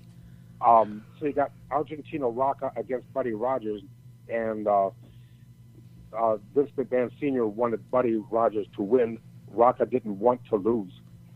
So Buddy was a very charming guy. Did you ever meet him? I never had the. Actually, I did, but it was very early, and I never got to spend any time around him. Well, Buddy said, "Okay, Daddy, here's what we're gonna do," and he's real charismatic when he spoke, you know. Right. And he says, and he's charming too. You know, he makes you fall in love with him. so he goes, um, he says, "I'll win the first fall, you win the second fall, and the third fall. Two out of three fall match." Yeah. So he goes out there, wins the first fall, and the everybody goes home. The fans go home. The referee goes back. The buddy goes leaves. You know, it's a, he, he told him there was going to be a two out of three fall match. Yeah, and it was just a one fall. That is so good. Yeah, it's just a one fall match. That was so. The joke's on you. That's, so uh, that's great. That, that actually worked on on Rocca. yeah, well, you know, he's a very Buddy is a very persuasive guy, and uh, anyway, um, I heard Rocca had a hell of a hell of an ego, huh? Like, and that that kind of speaks to that. what's that? That kind of speaks to the the uh, reputation that that Rocca had for having having an ego. Well, you know, listen, it happens to almost everybody. Sure. You know, like the the Montreal screw job and everything. But but here's Randy. All he wanted was to he wanted to lose right in the middle and end his career, but be known as having an even better match than he did with Steamboat. That's all he wanted out of out of life. I never then- heard that before. And then so he goes and he actually calls me up, and uh, whenever he called me up, um, it didn't matter if it was two in the morning because Randy was a light sleeper. Me, I'm a heavy sleeper. so, but um, he would go, "Hello," and, and I said, "Hello." He said, "This is Randy." I said, "Yeah, well, no shit." like, I mean, like, so he says, "I'm going to bounce something off of you," and he he told me the whole the whole man. He wanted to he wanted to get Shawn Michaels. He wanted to pour a glass of champagne to Shawn Michaels' career, and he would have drink to his health and everything, and then take the bottle and break it over his head and start Macho Man against Shawn Michaels for two years, and it was like a a feud from like the Hatfields and the McCoys, you know, like this after this after this, and he says, "What do you think?" And I said, "Well, uh, I sounds like uh, it's going to be fantastic." He said, "That's how I want to end my career. I want people to, I want to have two matches to be proud of, not just one, you know, and end my career with the Shawn Michaels Savage match." And um, so he goes to the powers that be, and uh, they said, "Well, we're having a youth movement, and the best thing you can do is stay on the microphone." Ooh, I'm sorry, I didn't realize I was elderly. And I think I'll get, I think I'll get a second opinion if it's okay with you. Yeah. So that's when the WCW didn't think he was old enough, you know, that old, um, that he couldn't hold. And then he he said, "I don't want to, I want to do it in the ring," 'Cause, you know, he, he had, um, he still felt he had the urge to uh, go out and prove he was a great athlete again. Well, and he So- did. Well, I think he sure did. Yes. Yeah. But, it but makes let me- me ask you, Sean. I know that you loved wrestling so much. Yes. I know that you loved it before you got in, during, and and not even now. Till the Uh, day you I have a die. love and Till the day I die, I'll love wrestling. yeah, you have a passion and you're very appreciative of wrestling. But let me ask you this. I'm going to ask you a question. Okay. And I'm speaking to the little boy in you, the fan in you, the person who said, wow, this is the greatest I've ever seen.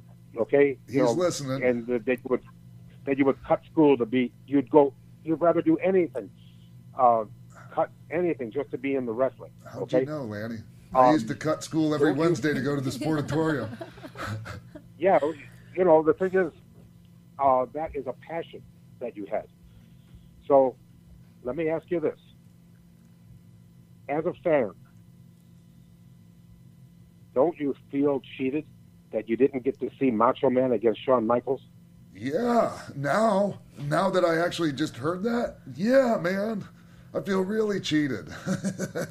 I'm sure a lot of people that hear this are going to feel cheated too. Okay, well, I don't mean to be negative. No, but that's just But, a, um, it's a true story. Truth is a truth. But um, Randy, you know, Randy, it's true that Randy and Hulk got together at the end there. Yeah. And it's true that Randy, but I'll tell you what, after my father died in uh, March 4th, 2010, you know, we went to Chicago, had the funeral. Um, Randy gave me the job, you better fill up the church. I said, my God, that's a lot of pressure. That's a Monday. Right. You know, I mean, how am I going to fill up the church in Downers Grove, Illinois, Yeah. when all my dad's friends are dead? So, thanks to Facebook and all my cronies that I knew from uh, Downers Grove, Illinois, they, I don't say it was a sellout, but I mean, it was a pretty good house. Nice. So, and I felt pretty good about that. But then we got back to, we got back to Tampa. I mean, we got back to the Tampa airport and then to, you know, Randy lived in Seminole. I live in Largo. Right. And uh, Randy was, he said, come over. And I said, oh, fuck, I gotta come over. And I said, he sounded terrible. And uh, so I go over there, and he's absolutely shit-faced drunk, okay? And or God knows what he's taking. You know, Okay. he's just, he's on his ass, and he's crying. And he says, you were a better son than I was. Wow, that's heavy. And I said, I said, that is false. He says, how is it false? And I said, my God, when my dad became an invalid, you know, you got him that bathroom or the, the hospital bathroom, the high tech, and the bed that you give invalids. And then uh, before, when he was still young enough to travel, he sent my parents first class to Europe, Japan, Hawaii. He brought you know, him to he brought stuff. him to Jerusalem too, because he he brought him there after after he, he and I were there together on a tour. We were there That's on right. Easter Sunday, and then he he loved it so much he decided he was going to bring your parents. That's right. That's right. I'm glad we have a witness. Yes, he, sir. He did all these things. He took my parents, sent them to Jerusalem, sent them to Japan, Hawaii, any place they wanted to go, until they begged him, please, we're old. Stop taking us places. I mean, it's, we're, we don't want to go anywhere. We've seen everything we can see. You know, we're exhausted. You know, getting in, a, you know, because, I mean, being in Jerusalem is great, but getting there is a pain in the ass. Your brother and I actually saw the Ju- the tomb of Jesus Christ together. Wow, that's, Yeah. that's that. That's pretty heavy, man. you know, I I would go there now, but I'm absolutely scared to death of. Um, you know, it's a, it's not a people place Right. anymore. You I'm. I'm more So- scared of heights. I think I would go to Israel right now before I'd climb up and or go out on that ledge at the Grand Canyon, Lanny. right. So, so so anyway, Yeah, sorry. he's he's crying. You know, he's he's actually crying real tears, and I said, uh, he says, "It's that goddamn battle royal." I said, "What? The one in 1987?" He says, "Yeah, I couldn't get that in the battle royal."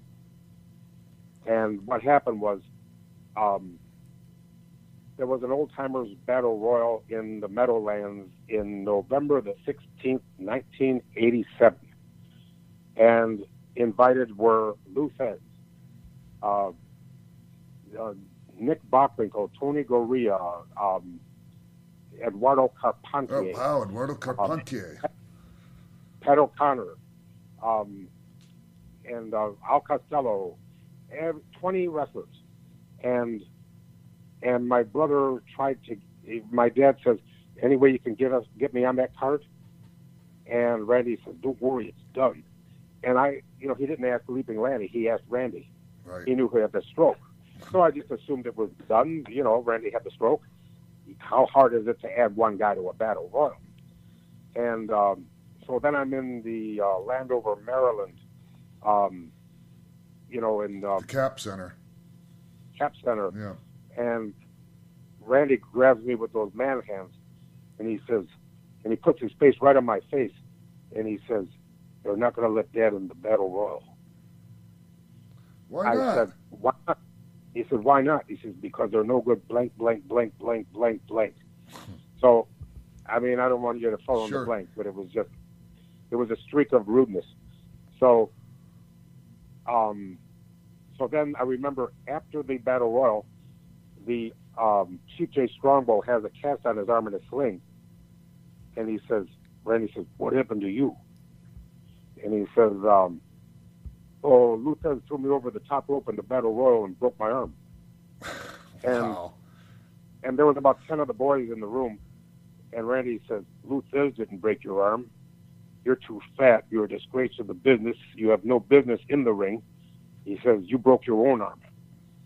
And um, and I, after that was over, I said, "Why are you acting like that?" He says, "What's the difference? I was nice to everybody, and they don't like me. They have no respect for me, and they have no respect for Dad. So screw them." And um, so then, um, okay, I tried to keep Randy's uh, wishes. Okay, sure. It was like right after Randy died. Um, they're having WrestleMania in Miami, and then um, John Laurinaitis calls me up, and he asked if I could put Randy in the Hall of Fame, and I said Randy's wishes were the whole family get in the Hall of Fame, Randy, Lanny, and Angelo. So that got over like a fart in a spacesuit. So, um, so, and then, so then anyway, they um, What did I'll what Laurinaitis say to you on the phone? What was his response when you said that? Uh, he said, "I'll tell the pow- I'll tell the people, and uh, we'll get back with you." You know, because he's just the messenger. Right. So, so then, right before New Orleans, okay, uh, in the WrestleMania at New Orleans, um, I get a call from um, Mark Carrano. Yes. And From here's what it happened. relations. Now, like I said, I make no bones about my age. I'm going to be 62. And my, believe it or not, my 60th birthday was not the big birthday. No. Uh, the 59th, bir- the 59th birthday was the biggest birthday of my life because it occurred to me that I was now the older brother. My brother died at 58 and a half. Yeah. I am now 59. And me, listen, the ICW wasn't even my idea. I never wanted to do that. I didn't want to be opposition. Right. I didn't. I'm a go with the flow type of guy. I don't want to do things the hard way. I'm going to do things easily. You know, I just want to go wrestle, and that's enough. Yeah. So, so a lot of times in my life, I didn't get my way. So what happened was, I'm thinking it over, and I said, wait a minute, I'm the older brother now. I get to make unpopular decisions now. And then I thought about, now I'm not a Trekkie, but I do enjoy Star Trek. And I thought about the, the needs of the many outweigh the needs of the few or Thank the you. one. Thank you for saying that. Yes. So that was Spock in uh, the Wrath of Khan. And you know, like I say, I don't go to Comic Cons all dressed up as a character, but I mean, I enjoy Star Trek anyway. So Mark Carrano calls me up, and I said uh, he wants to do an interview for me for the WWE network. And I said, Mark, um, I've given it a lot of thought. I am now the older brother. I get to make unpopular decisions now, and I have decided that the Macho Man needs to go in the Hall of Fame. And he goes, "Oh wow, oh I can't believe it." Um, and by the way, my mom still isn't talking to me. You know what I mean? She says, "You can't do that. It was his wishes. Listen, this is." And I said, "Let me tell you about his wishes. He got a lot of his wishes. When am, when am I going to get some wishes?" Right. I said, "I'm the older brother. This is my wish, and the needs of the many, the millions of macho millions fans of outweigh people. the needs of." What that? I, I was just sorry. I was just going along with you. The millions of people that it means so much to. Yeah, it's like, uh, and there wouldn't be a Macho Man if it wasn't for the Macho fans. Right. So, what do you want to do? Punish the people like with Bruno Sammartino? Uh, he should have gone in the Hall of Fame uh, back in 1970. As soon as they had a Hall of Fame, he should have been the first guy. You know, uh, but they now it's like a. I mean, they finally put him in, and all his fans are dead. Nobody remembers him. I mean, you know, they have to learn about him, and that's all. Sure. But, I mean, uh, it, it got over in New York because obviously New York is, you know, uh, they still they still know him there. But like, yeah, Yeah, I hear it- you. it I totally happened- hear what you're saying. It should have happened earlier. Yeah. So, um, so anyway, they call me back. Uh, Mark Carrano calls me back and he said, "Look, here's what we're going to do. Uh, we only have have one posthumous inductee per year, and this year it's Paul Bearer. Um, you can, uh, if you can just kayfabe, please, don't tell anybody, don't tweet, don't do anything. Um, we can do it in San Jose. Yeah. In, in, in the meantime, you come in, make interviews, this and that, you know, and uh, I agreed to the DVD, this and that. And video uh, video game stuff. Or no, Randy actually made that deal himself before he passed, right? The video games. that's true, yes. So things things were starting to thaw out a little. Yeah. But um, see, the thing is, um, the final piece of the puzzle was he never made peace with Pat Patterson. He blamed Pat for the battle royal. Oh wow, wow! That's a it- And- boy to carry some some resentment like that around with you for so long. Oh, You know something? Don't do it. Hate will make you ugly. yeah, You know, hate. You know, you, you don't hurt the person you hate. You hurt yourself. It's like if I hate you so much, I drink poison. yeah. See You're what I mean? showing them. What's that? You're showing them. So anyway, um, so The my Pat point is, sorry. No, you were talking about how he made peace with Pat, or he hadn't made peace with Pat. No, he didn't. He didn't have, have to make people to Pat. He would have. Um, one of his biggest regrets is not beating the shit out of Fun, uh, T.J. Strong and Pat Patterson in the same punch. You know, but of course, you know, you would be accused of hitting an old man. I didn't know he had heat with Pat, but I knew I knew he didn't like Chief very much. I did know that. Well, I'll tell you what. I prefer to be the, between the two of them. I prefer Pat. Uh, Chief was just a, a miserable guy. Yeah, that Um, that was pretty much his demeanor. We got along with him really good, but like he was pretty miserable. Yeah, you're right. But uh, Pat at least was upbeat. Yep. You know, Funny but, to be uh, around, always laughing. Yeah. Yeah, he was, uh, and I'll tell you something too. Um, in 1967, um, we were in San Francisco. My father was working for Roy Shires for three weeks before he went to Hawaii. Yeah. I saw Pat Patterson and Ray Stevens against Pedro um, Morales Pepper and Gomez. Pepper Gomez. Yep. In everybody in their prime, nobody with the excuse I'm too old. And Sean, I promise you, at the time, uh, you never saw a better match. Um, of course, now it's been surpassed by other people. Okay, but at in 1967, for your entertainment dollar, I defy you to find a better match anywhere.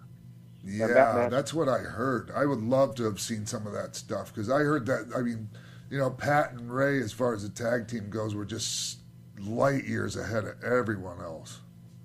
And I'll, see, this is the thing: if you don't like somebody, just say you don't like them, but don't knock their work. How For dare real, you? yeah. Pat Patterson and Ray Stevens were the greatest uh, heel tag team ever, and I'll even go so far as say that I was more impressed with Pat than Ray. Oh wow, Um, yeah. because it, it- there's usually one guy that shines higher, you know, and um, I don't know. I and Randy always knew. And whenever we discussed Pat Patterson, he says, "Hey, we will never knock his work." Right. You see what I mean? And never knock his brain in the business. So his ideas were excellent. You know, he he invented the Royal Rumble. Yeah, which is an amazing concept for wrestling. It's you know, it's like uh, I I think it, I think it got over. Yeah. You know oh what I mean? yes. they do it. You know. Yeah. Do you still watch the modern day battle royals and the pay per views? Do you ever tune into like Raw or SmackDown? Well, here's the problem. I'm, um, you know how Sean loves wrestling. Yes. Um, I loved wrestling. Oh. and um, I'm about done now. Okay, it's like it's I- listen. Wrestling's been very good to me. I um, I know a lot of people that gave more than they got. I'm probably the biggest example of a guy that got more than he gave. So I'm very appreciative.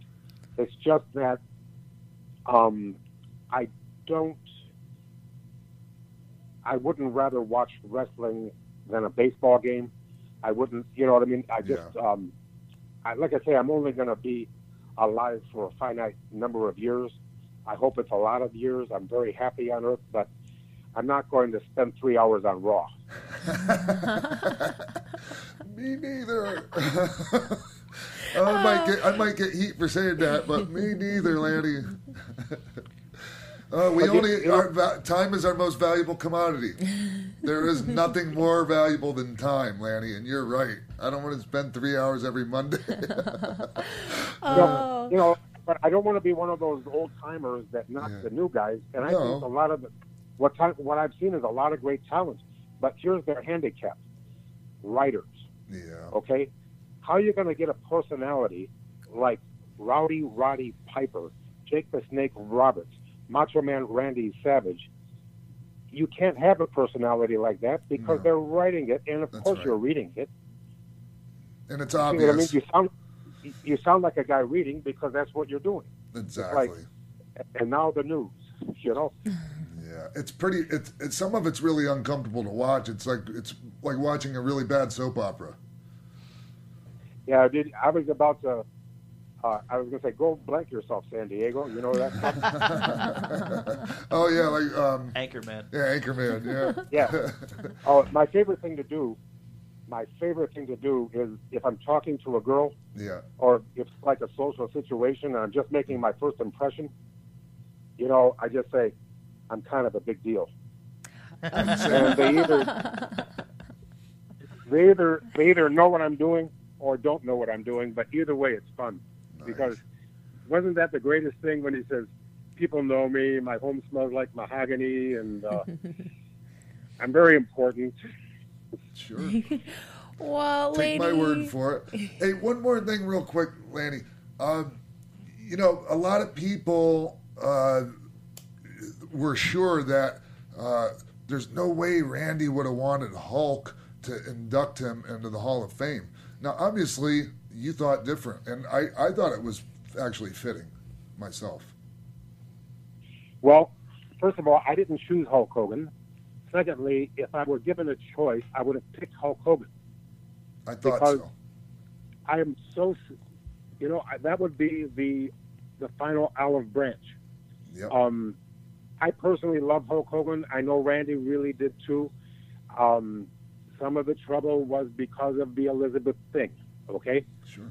But um, it, it was a no-win situation because I know how it is to have a hostage of having a daughter. Well, Hulk had a hostage of a daughter and a son. Yeah. See what I mean? Yep. And uh, it was just, you have no idea the pressure that you have trying to keep a marriage together and trying to do the right thing for everybody. And um, It ends up not working a- out too good because I know I know from personal experience. Now, did you see my speech? I did. I was there. Yep. It Okay. was great. I added I added one verse to it. When the mega powers exploded, the storyline was real. Life's too short to hold a grudge. It's time for us to heal. Yep. And I wrote that like 20 minutes before we went out. And um, fortunately, it was on my iPhone, so it was really easy to do. You know, like. yeah. But um, I, I would if I I didn't pick Hulk, but I would have because um, the mega powers. What would have meant more for the fans? What would have meant more? And it was good closure for Hulk. And you know, none of us are perfect. I'm not. You're not. None of us are. But can't we just look for the best in each other? And if you want to have a fight with me, isn't the Hall of Fame not the time to do it? Yes. I mean, do we have to keep fighting even that day? Right. Can't we just bury the axe? Some people just Can't can't just- do it, and I, I think that says more about you know them than, than you know than whatever the like situation is. If you don't like me, start tomorrow. But can't we have a holiday on that? Let's make a Right. truce. This is the day we all get along, and then we go back to hating each other. You know, it's like one day. That's all I ask. Armistice, Like, armistice for one day, please. Yes. Go ahead. well, well, we've loved chatting with you today, Lanny. Thank you so much for sharing everything with us and talking about Randy. And I just, I can't tell you how much it meant to us to be able to have this conversation with you today. Okay, my last word will be thank you. I enjoyed it immensely. And I want the people to know that Randy wasn't just a great man, he was a good man. And that's a lot more important. Yes, it is. Mm, yeah, and and uh, Lanny, I just please give your mother my best. I don't know if she remembers me from way back then, but um, sh your mother's a saint, hundred percent. And I just want everybody to know that. And uh, thank you so much, Lanny. Thank you so much for joining us. I really appreciate. Uh, it. listen, the pleasure, the pleasure is mine, and uh, you distinguished yourself in San Jose. Uh, that you know when Randy passed away, and um, thank you for that.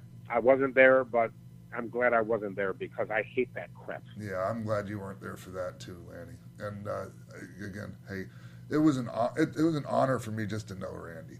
So, um, and I love and him very much. and I'll tell you what, my life has been enhanced in so many ways. But um, having a father like I did, my brother, and my mother, what a lucky bastardo I am. Wow, what an amazing family too, man. What a great family.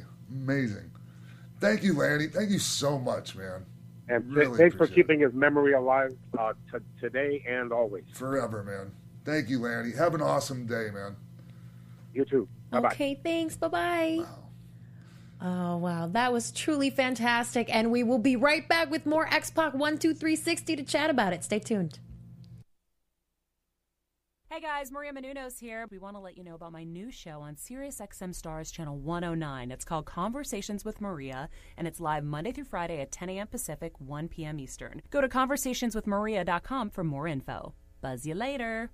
Hey, wrestling fans, if you want to see Sean X Pac Waltman in your area, be sure to make it out to the following upcoming shows. On Saturday, November 5th in LaSalle, Illinois, Sean will be making an appearance at Dreamwave Wrestling. If you have a promotion and want to book Sean Waltman on your wrestling show, send all serious appearance inquiries to showbiz at AOL.com. Back to you in the studio. We're back with X Pac 12360 on AfterBuzz TV. Just had a little chat with Lanny Poffo. A and little what chat. an eye-opening, what an eye-opening little chat it was. Yeah. Oh wow. There, you know what? That thing could have gone on for another two hours. I had so much that I could have talked with Lanny about. You know, whether it was about him or or Randy or or his parents. That just means we have to have him on again. yeah, yeah, yeah, yeah. And uh, so, and for him to spend uh, a couple hours with us, just talking about everything, and you know, some of the stuff he told us is stuff that I've never heard before. Yeah, You we know, like, like the. Buddy Rogers, uh, Bruno Sammartino thing. Like I was Mhm. always under the impression that that Buddy um, had heart problems and just had to go in and drop it real quick.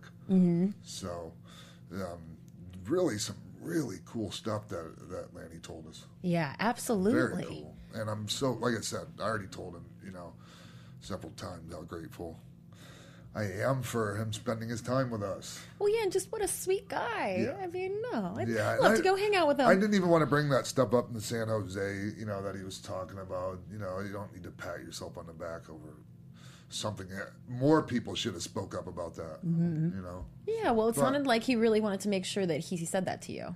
well, it That he means a thanked lot. you. It means a lot. I always try to keep it real, you know, when it came to my friends, and even though two might have heat with each other, it's just like, come on, we need to fucking get along here, you know. Well, that was how I always felt. I always wanted to make peace with everyone. Was that something that you found yourself in the middle of? Kind of Uh, the well- Randy Hogan thing? uh, nobody put me in the middle. I just felt like, I just felt like it just made me sad, Mm-hmm. you know, because I, I was just like, God, these guys. I just I knew like deep down love for each other, Mm-hmm. you know, and I knew they're both really good people, and it's just you just hate to see that kind of shit. Mhm. So, anyways, um, Absolutely. yeah, great interview. And we're, we're going to keep bringing them to you. And we want you guys to never, ever miss an episode or one of our interviews. So make sure that you go to our Facebook page, facebook.com slash xpac12360 show. Hit that like button. There's a lot of good extras there. We always post all of our links, anything you need to know, everything from the show. We are also on Instagram at xpac12360. Make sure you give us a little follow there. And what else? You guys can always tweet me at Christy Reports. I love to know what's going on out there. If you've got some juicy scoop or you have questions about some pro wrestling news, let me know. I'll try to I'll try to get the deets for you. So you can always hit me up on Twitter, Instagram, and Snapchat at Christy Reports. Jimbo, where can they uh, reach out to you at? You can reach out to me at Jimbo in the Booth on Twitter, buy my documentary, The Young Bucks Too Sweet Journey, at highspots.com. Uh, during this interview, when he talked about the potential feud between Macho and Sean, it made me think that when he didn't get to do that and he went to WCW, maybe that's why he wanted to do the feud with DDP so bad to show people like I Maybe. can still go Sure. with somebody, and that ended up getting, you know, PWI's feud of the year. So Right. made Yeah. you think. Sean, where can they find you on Twitter? I'm at the real X Pac. That's my Twitter handle. I don't know if I, I, don't- have any other handles that I. No, you have this Instagram that you don't I post photos to. No, I'm gonna get on. I'm gonna get on him about that, guys. So go to Instagram Yeah. and follow him there as well. We have him tagged in our Instagram, which is xpac12360, so you know which Yep. one is the right one, the real Xpac. Thank you so much for coming to hang out with us today. We will be back next week. Make sure you follow us everywhere to find out who the guest is gonna be, and we will see you then. See you next week. From executive producers Maria Menounos, Phil Svitek, Keven Undergaro, show producer Jimbo Frank, managing editor of AfterBuzz Wrestling Christy Olson, and managing producer of AfterBuzz Wrestling Mark Bidonica and the entire Xpac 12360 staff. We would like to thank you for tuning in. Feel free to like us on Facebook, rate and comment on iTunes and YouTube. Follow Xpac on Twitter at The Real Xpac and email us at xpac12360show at gmail.com. This has been a presentation of the AfterBuzz TV Network. Buzz you later.